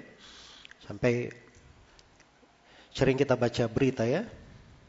Ada orang-orang yang dijual sebagian organ tubuhnya ya untuk membeli iPhone Saya sudah berapa kali berapa kali baca itu. Ya. Ada yang mau beli apa begitu macam-macam. Ya. Ini perlu diketahui dulu bahwa organ ini organ tubuh, darah. Itu bukan hal yang boleh diperjualbelikan. Itu bukan milik dia. Organ tubuh ini milik siapa? Hah? Milik Allah. Syarat jual beli itu barang yang dia jual itu adalah milik milik dia. Nah, ini bukan milik dia organ ini. Ya. Itu milik Allah Subhanahu wa taala. Jelas ya? Jadi kalau ada yang menjual organ tubuhnya, mengambil bayaran darinya, itu pada dasarnya dia sudah mengambil hal yang diharamkan. Sama kalau dia Oh di sana ada yang lagi gawat darurat, perlu darah. Darah kamu darah apa? Oh kebetulan saya darahnya darah O. Ya sudah dia mau bayar 5, juta. Walah saya. Saya kebetulan juga apa namanya? Memang kelebihan darah. Ya. Kasih darah, dapat 5 juta. Ya. Boleh atau tidak? Nah, ini tidak boleh. Darah itu bukan milik dia. Ya, harusnya kalau dasar pembolehannya itu di dalam masalah dia menyumbangkannya. Dia menyumbangkannya atau memberikannya. Jelas ya? Nah, ini dulu dasar yang harus dipahami. Iya.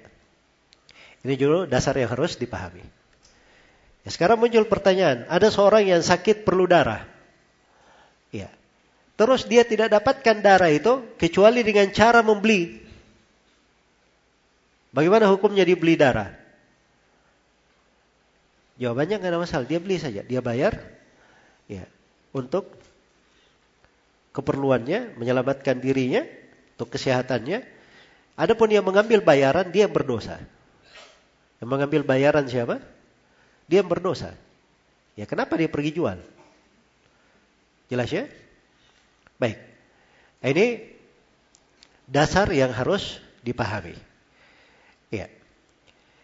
Jadi terkait dengan masalah memindahkan organ ini atau mencangkoknya ke itu ada dari manusia ke manusia. Ada yang dari hewan ke manusia. Jelas ya? Kalau dia manusia, manusia itu ada dua. Ada yang hidup, ada yang sudah ada yang sudah mati. Ada yang hidup dan ada yang sudah sudah mati. Baik. Ya. Sebelum kita masuk di ukuran sudah mati itu, mati itu apa ukurannya? Ini juga masalah kekinian ya. Seorang itu diponis mati apa? Sebab perkembangan teknologi itu masya Allah ya. Kadang dilihat orang di layar, ah, ini otaknya sudah mati. Tapi jantungnya masih berdetak. Ini sudah diponis mati atau belum? Ya, sebagian orang-orang kedokteran itu menganggapnya sudah mati. Ya.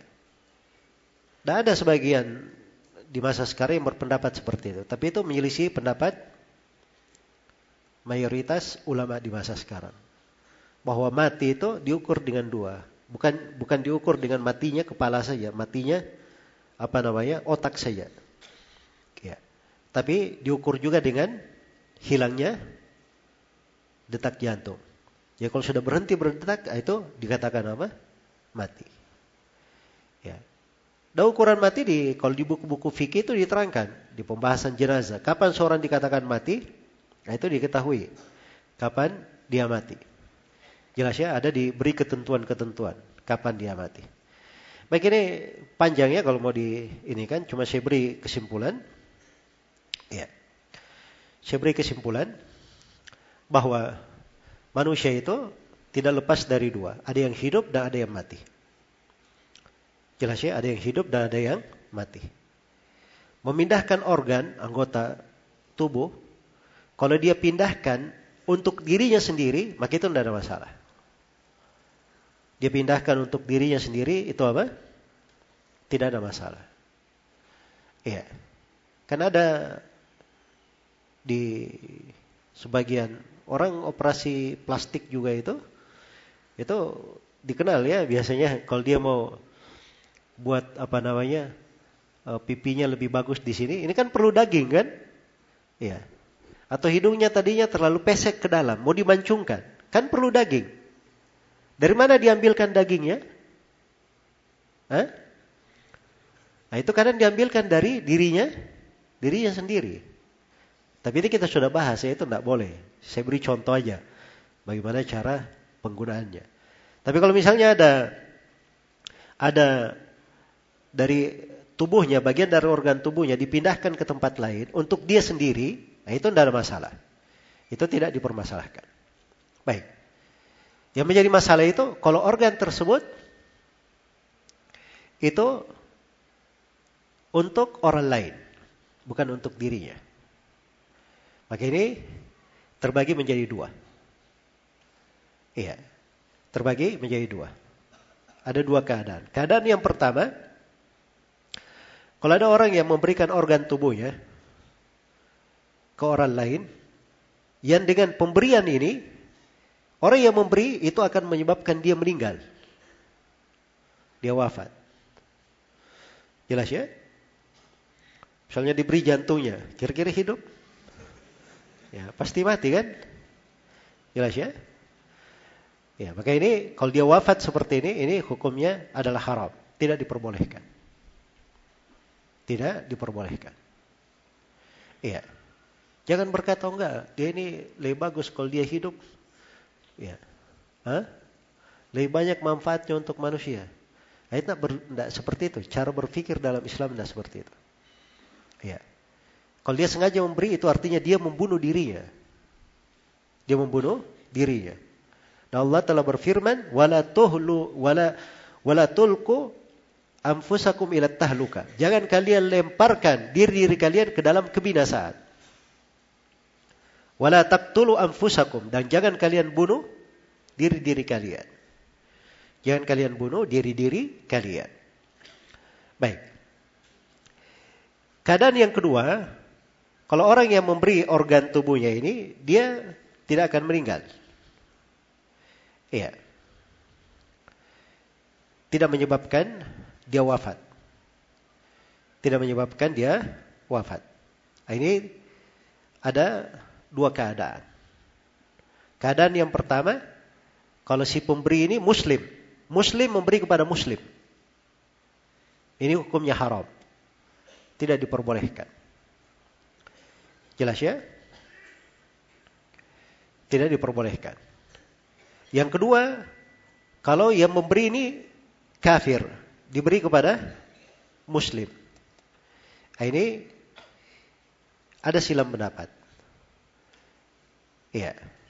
Dan pendapat yang membolehkan itu saya pikir pendapat tidak tidak keliru di dalam hal ini. Baik.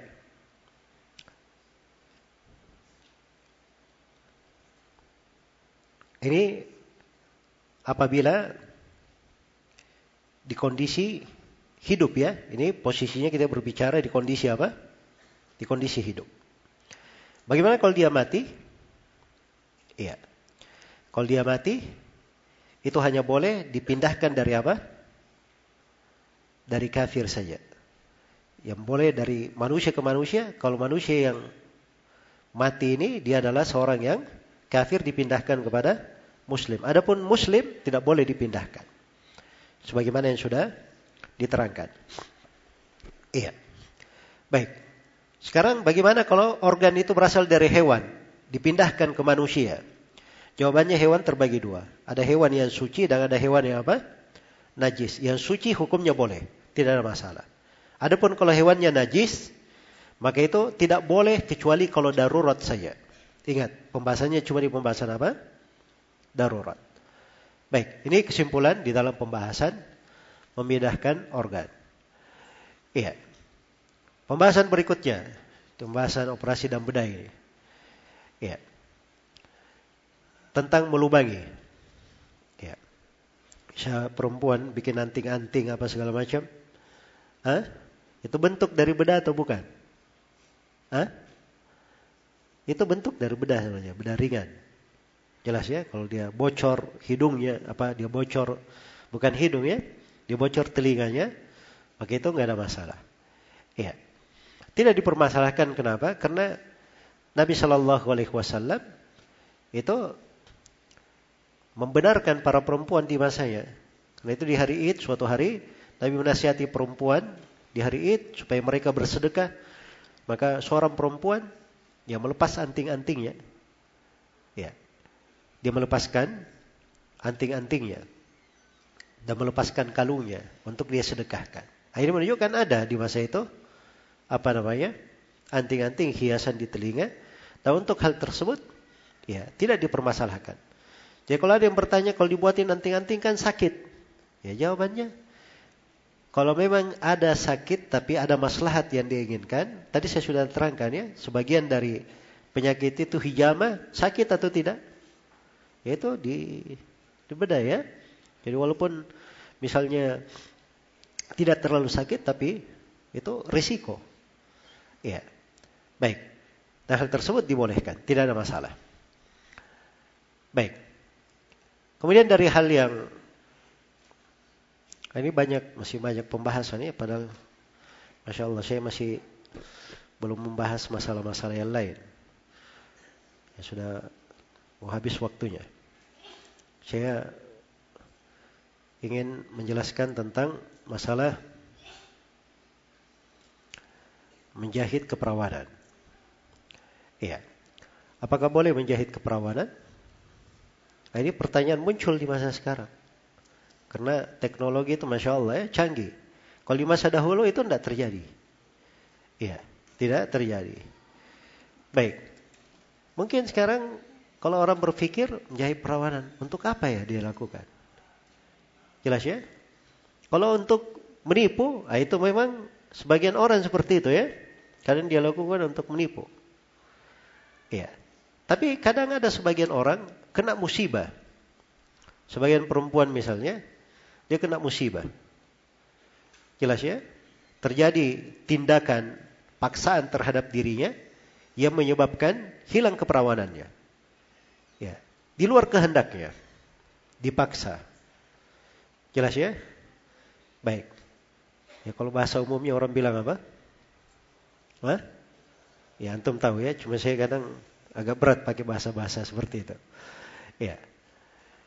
Jadi seperti itu keadaannya. Nah, ini kalau terjadi seperti itu kadang Mungkin dia berpikir bagaimana caranya menghilangkan aibnya supaya tidak menjadi masalah di tengah keluarganya, menjadi ribut di tengah manusia dan sebagainya. Jadi kadang dia berpikir untuk apa? Untuk hal ini. Ya. Tapi benarnya bahwa hal ini apa pun alasannya itu hukumnya adalah haram, tidak diperbolehkan. Tidak diperbolehkan. Jelas ya?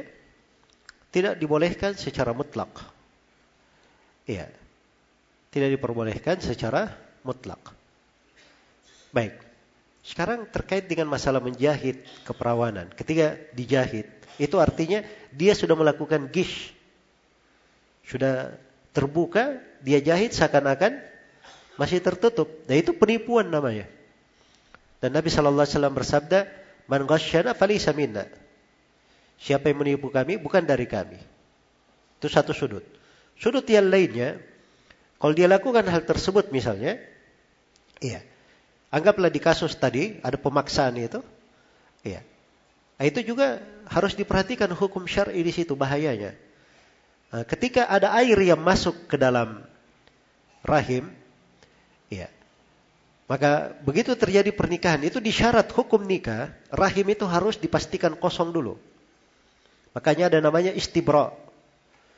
Dipastikan rahimnya kosong dengan satu kali haid. Dengan satu kali apa? Satu kali haid. Ya. Ya kalau terjadi misalnya dia jahit belum terjadi hal itu, ini namanya mencampur di dalam nasab. Dan itu haram di dalam hukum syariat, tidak diperbolehkan. Jelas ya? Baik.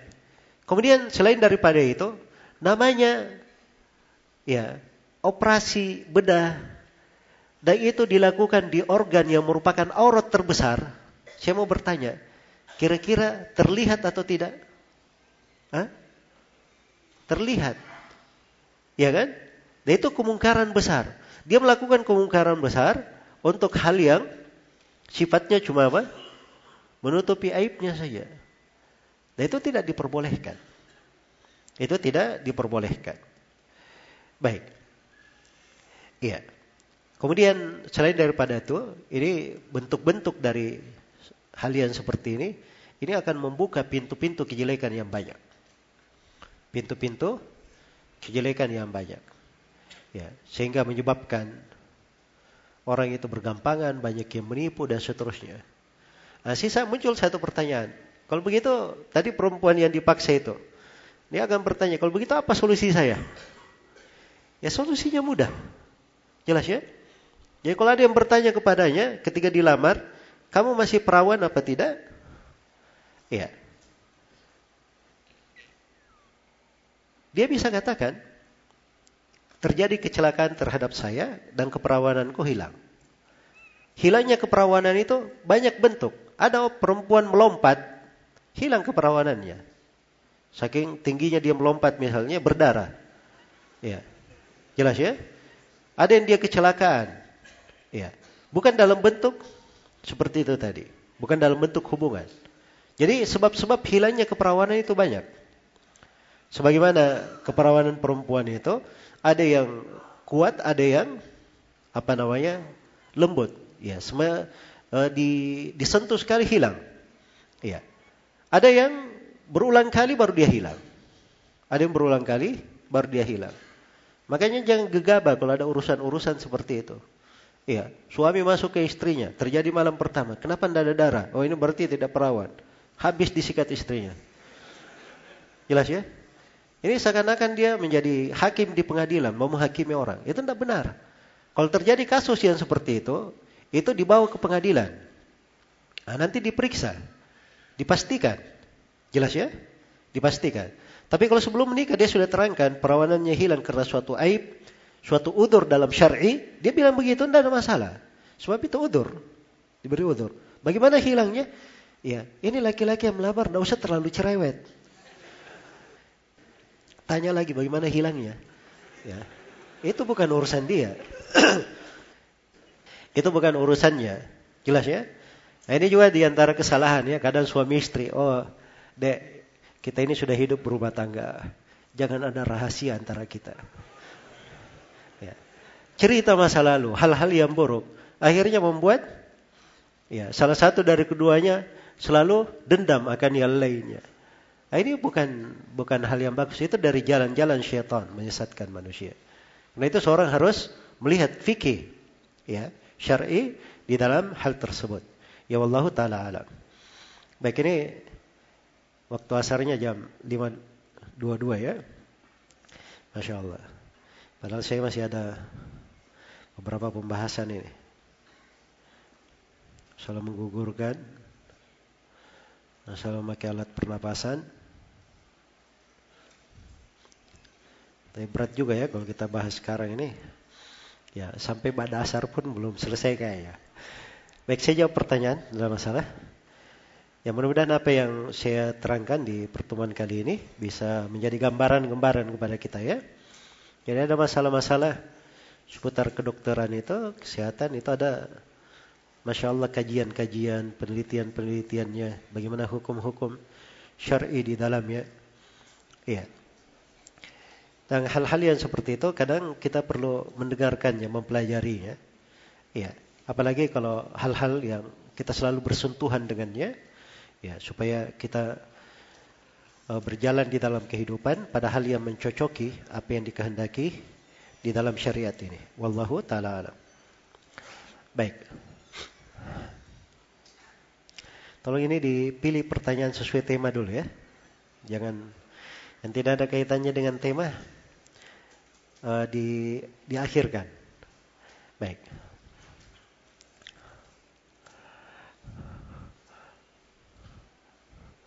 Bagaimana cara pengobatan yang menggunakan surah Al-Fatihah? Seperti yang dikatakan oleh Ibnu Al-Qayyim rahimahullah yang mengatakan bahwa bukan mengobati diri sendiri dengan Al-Fatihah bahwa beliau mengobati diri sendiri dengan Al-Fatihah dan merasakan efek yang menakjubkan. Pertanyaannya bagaimana caranya agar Al-Fatihah dibaca saja atau diikutkan dengan minuman atau diusap pada bagian tubuh seperti rukyah bagian tubuh sendiri. Semuanya boleh. Dia baca Al-Fatihah boleh, dia baca di minuman kemudian dia minum, boleh. Dia letakkan di tubuhnya yang sakit, dia baca Al-Fatihah semuanya boleh. Iya. Dan jenis pengobatan itu ada dari Nabi Sallallahu Alaihi Wasallam. Iya. Baik.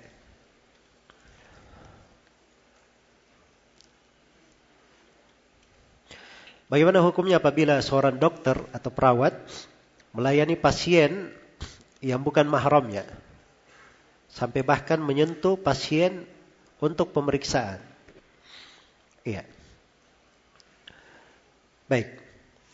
Ini masuk di pembahasan darurat namanya. Ketentuannya, kalau tidak ada dokter yang lain, satu, ya dia sudah cari perempuan ini ya, mau berobat, dia cari dokter perempuan nggak ada, dapatnya hanya dokter laki-laki. Atau seorang laki-laki mau berobat, dia cari dokter laki-laki nggak ketemu, dapatnya cuma dokter dokter perempuan. Atau ada dokter laki-laki, cuma ini darurat. Kalau dibawa ke tempat lain, mungkin dia apa? Akan berbahaya. Iya. Maka di sini dibolehkan. Diperiksa oleh lawan jenis. Dibolehkan. Karena memandang dan menyentuh itu sudut pengharamannya itu masuknya ke dalam haram Uh, pertama terkait dengan memandang ya. Memandang itu sudut pengharamannya itu haram. Di, kenapa diharamkan? Karena dia bisa mengantar kepada keharaman yang lainnya. Kenapa dilarang melihat kepada perempuan yang bukan mahram?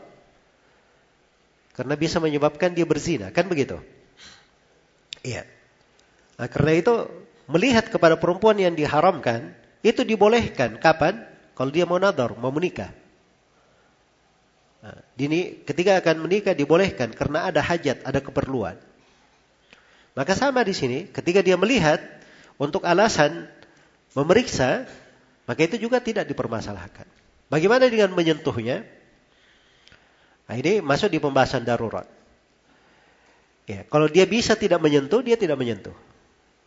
Tapi kalau memang perlu menyentuh, ya, dan dia bisa menggunakan apa namanya? Pelapis, sarung tangan, ya maka dia gunakan sarung tangan. Tapi kalau memang tidak memungkinkan, maka itu darurat. Dan ingat, ad-darurat biqadariha. Perkara yang darurat itu, ad-darurat tuqaddaru biqadariha. Yang darurat sesuai dengan kadarnya, dilakukan sesuai dengan keperluan saya. Dilakukan sesuai dengan keperluan. Jadi apabila dengan, dengan memenuhi ketentuan-ketentuan yang saya sebutkan tadi, insyaallah taala tidak ada masalah.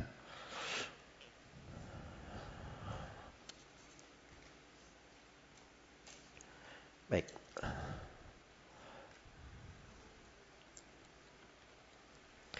Apa hukum kalung dan batu yang katanya memiliki khasiat untuk memberi energi dan menyembuhkan? Iya. Ada kalung magnetik ya, mereka namakan. Kadang kalung di sini, kadang gelang. Kadang gelang. Ya, dari sisi ilmiah mereka katakan bahwa ini ada hubungannya. Energi yang dipantulkan ketika masuk ke sebagian organ, itu bisa menimbulkan apa begitu. Jelas ya? Baik. Walaupun ada hubungan sebab akibat, tapi itu tidak begitu tampak. Dan bukan hal yang dipastikan. Iya dan memasang kalung-kalung yang seperti ini dengan memberi manfaat pada hal yang tidak ada hubungan sebab akibatnya itu mirip dengan memasang jimat-jimat. Mirip dengan memasang jimat-jimat. Karena itu yang difatwakan oleh para ulama di masa sekarang haramnya hal tersebut. Haramnya hal tersebut. Satu itu tadi karena ketidakjelasan, yang kedua saddal lidzari'ah. Menutup pintu, jangan sampai jatuh di dalam kesyirikan. Iya. Kemudian yang ketiga, tidak tasyabuh dengan orang yang menggunakan apa? Jimat-jimat itu tadi. Itu tiga sudut akan pengharamannya.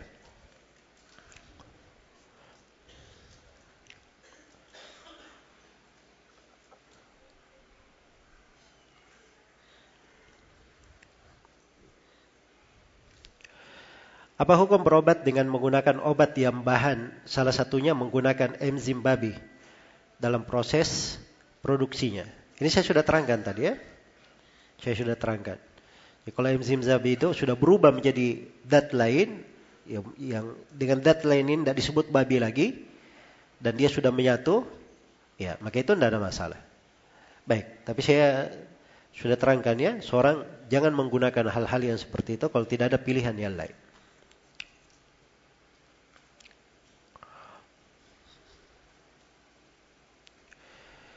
Apa hukum menggambar seputar organ-organ manusia untuk mempelajari kedokteran? Tidak ada masalah. Sama itu tadi, menggambar. Ya, menggambar itu kenapa diharamkan?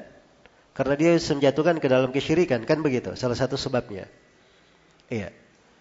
Nah, makanya ketika maksudnya jelas, boleh saja dia menggambar. Untuk pendidikan, untuk mempelajari hal yang darurat, boleh dia lakukan hal tersebut. Jelas ya? Baik. Saya beri contoh lain supaya antum jelas kaidahnya. Ya saya pernah ketemu di Malaysia. Ada rumah salah seorang ustadz itu dekat hutan. Ya, sering monyet-monyet menyerang. Monyet-monyet datang menyerang. Jadi waktu itu saya datang, saya lihat ada apa namanya kayak patung harimau di depan rumahnya. Ya. Atau boneka harimau lah. Tapi mirip sekali harimau. Maka waktu itu saya tanya, kenapa ada harimau-harimau seperti ini? Ya katanya ini untuk apa? Mengusir monyet. Nah memang betul. Dengan adanya itu monyet itu nggak pernah datang lagi. Ya. Tidak di siang hari, tidak di malam hari. Tidak pernah datang. Baik. Jadi waktu itu saya di satu kesempatan saya tanya ke Syekh Solel Fauzan. Ya siapa hukumnya harimau-harimau seperti itu di depan rumah dengan maksud itu tadi. Kata beliau nggak ada masalah. Kata beliau tidak ada masalah. Jelas ya? Ya, saya sekedar dengar beliau berkata tidak ada masalah. Itu sudah paham bahwa memang asalnya tidak boleh ada patung-patung itu. Kenapa? Sebab itu bisa wasilah kepada apa? Kesyirikan. Jelas ya? Bisa masuk ke dalam hal yang diharamkan. Nah, maka hal yang diharamkan secara wasilah itu kadang diper, dibolehkan kalau ada keperluan yang dibenarkan secara apa? Secara syar'i. Baik.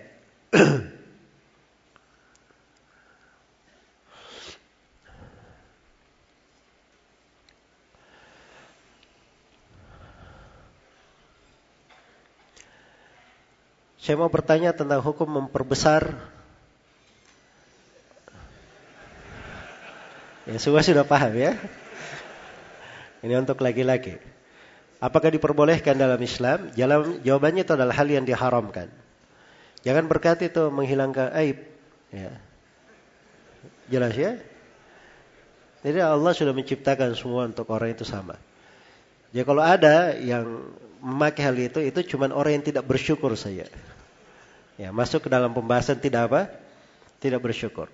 Kaidah dasarnya tidak bisa merubah apa? Tidak boleh merubah dari ciptaan Allah Subhanahu wa taala.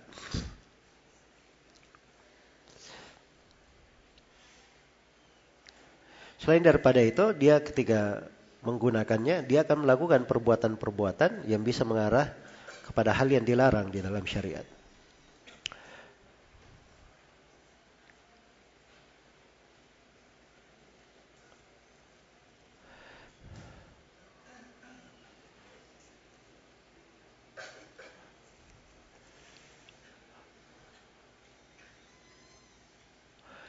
Apakah boleh menyumbangkan darah kepada seorang dengan maksud ingin menolong? Nah, itulah yang disyariatkan sebenarnya ya.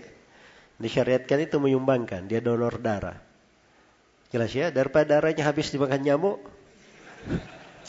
Hah? Ya kalau dia donorkan darahnya itu kan lebih bagus, bermanfaat untuk orang lain. Baik.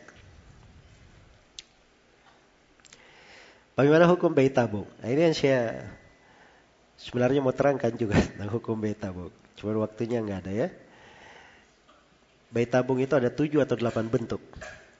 Yang dibolehkan itu untuk bayi tabung itu terkait untuk sepasang suami istri saja.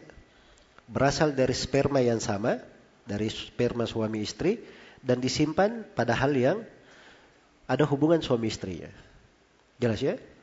Selain daripada itu masuk ke dalam kategori yang apa? Tidak diharamkan. Selain daripada itu ada ketentuan-ketentuan dalam proses dan apa namanya uh, dan sudut pembolehannya.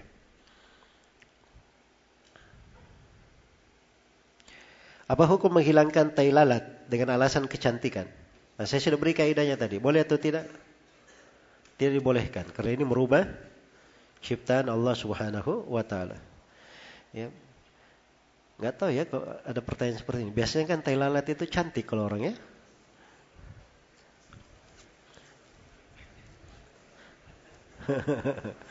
Jangan ada memberi komentar miring-miring ya.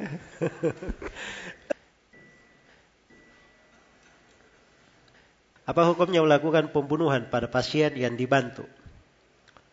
Yang bisa dilegalkan dalam dunia kedokteran dengan persetujuan dari pasien karena kemungkinan untuk sembuh kecil. Ini tidak boleh ya, haram hukumnya. Jadi kalau pasien membolehkan itu artinya sama dia berkata orang hidup dia katakan silahkan bunuh saya. Ya, hukumnya tetap dia dapat dosa membunuh. Dosa membunuh. Jadi kalau peraturan membolehkan tidak boleh diikuti peraturannya. Jelas ya? Nah, itu namanya membunuh seorang yang masih hidup. Baik.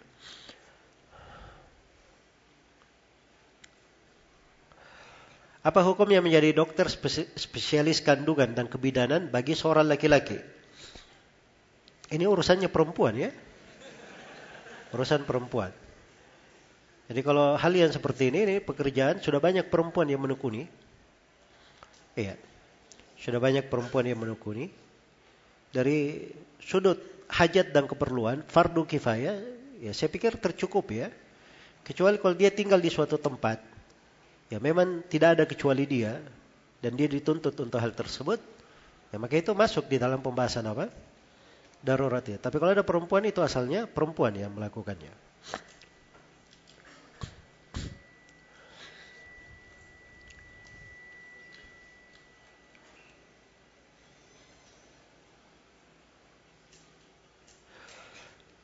Bagaimana jika mengangkat atau mengoperasi tumor jinak? Akan tetapi pada saat-saat tertentu tumor tersebut bisa mengganggu seseorang. Nah, ini nggak ada masalah ya. Ini masuk di posisi uh, diperlukan. Ada masyakka namanya. Ya kalau dia lakukan hal itu tidak ada masalah. Insyaallah taala.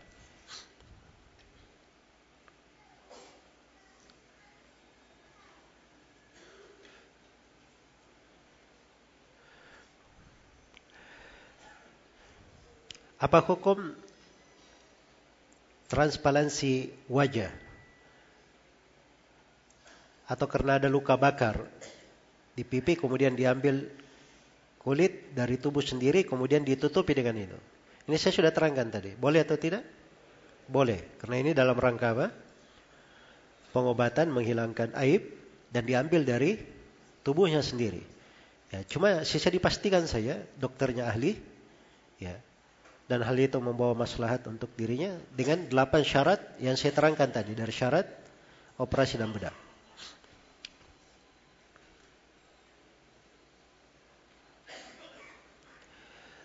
Bagaimana hukumnya meresepkan obat yang mengandung babi? Karena ada, karena tidak ada pilihan obat lain. Ini jawabannya dari dua sudut. Obat yang mengandung babi itu tadi itu kandungannya itu apa? Sudah berubah menjadi zat lain atau dia masih dikatakan sebagai babi. Ya, jelas ya? Itu beda antara dua hal. Saya sudah terangkan. Kemudian yang kedua, obat itu untuk apa? Dalam keperluan apa? Keperluan darurat atau bukan? Itu sudah harus di, diperhatikan.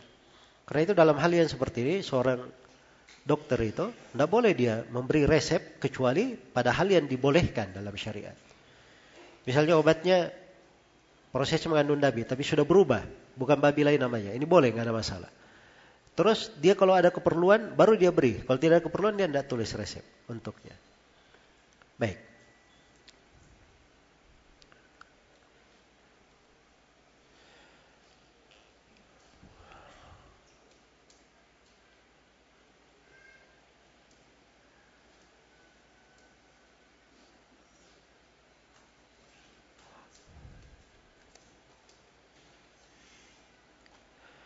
Apa hukum sedot lemak? Ini dilihat apa apa maksudnya dari sedot lemak ini. Ya. Dan apa sudut bahaya di belakangnya? Baik. Jadi suatu kalau dia lakukan ada maslahatnya, tidak memberi bahaya, tidak memberi doror. Kemudian dia lakukan hal tersebut dalam rangka pengobatan atau dalam rangka menghilangkan penyakit dari dirinya, maka itu tidak ada masalah. Apa boleh seorang dihukum kebiri atau kebiri kelamin? Ini di kasus apa dulu kebiri itu? Sebab kebiri itu, jadi kalau misalnya ada orang dihukum peradilan Islam, ada orang yang dilakukan padanya ting, di, dilakukan padanya tindakan kejahatan menyebabkan alat kelaminnya tidak berfungsi, itu dianya sama seperti membunuh manusia. Sama seperti apa? Membunuh. Dia harus membayar 100 ekor unta untuk dianya. Jadi sama seperti bentuk membunuh. Jelas ya? Baik, karena itu harus ditahu di penggunaannya kebiri itu apa, di penggunaan apa.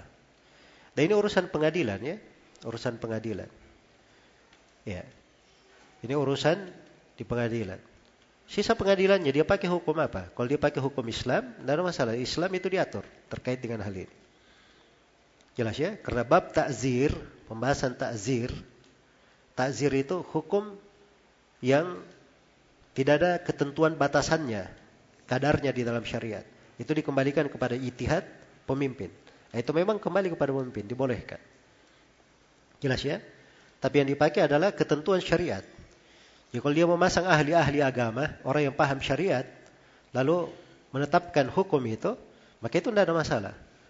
Tapi kalau yang berbicara hakim-hakim tidak mengerti hukum syariat atau orang-orang yang hanya apa namanya berpikir sesuai dengan kehendaknya dan keinginannya atau bagus saya begini, menurut hemat saya begini, nah itu tidak benar ya. Semoga Allah memberi taufik kepada semuanya.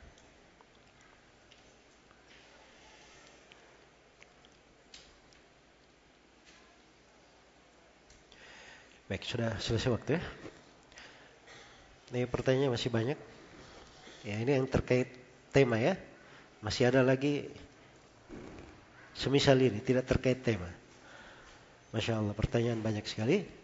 Mudah-mudahan kita bisa bertemu lagi di kesempatan yang lain dalam suasana ketaatan dan semoga Allah Subhanahu wa taala selalu memberi taufik untuk kita semua guna meraih ilmu yang bermanfaat berbuah dengan amalan yang salih. Dan semoga Allah mengukuhkan kita di atas Islam dan sunnah di kehidupan dunia ini di sakaratul maut di alam kubur dan tatkala kita semua kembali kepadanya. Innahu waliyyu dzalika wal qadiru alaih wallahu taala alam. Subhanakallahumma wa bihamdik. Asyhadu an la ilaha illa anta. Astaghfiruka wa atubu ilaik. Walhamdulillahi rabbil alamin. Wassalamu alaikum warahmatullahi wabarakatuh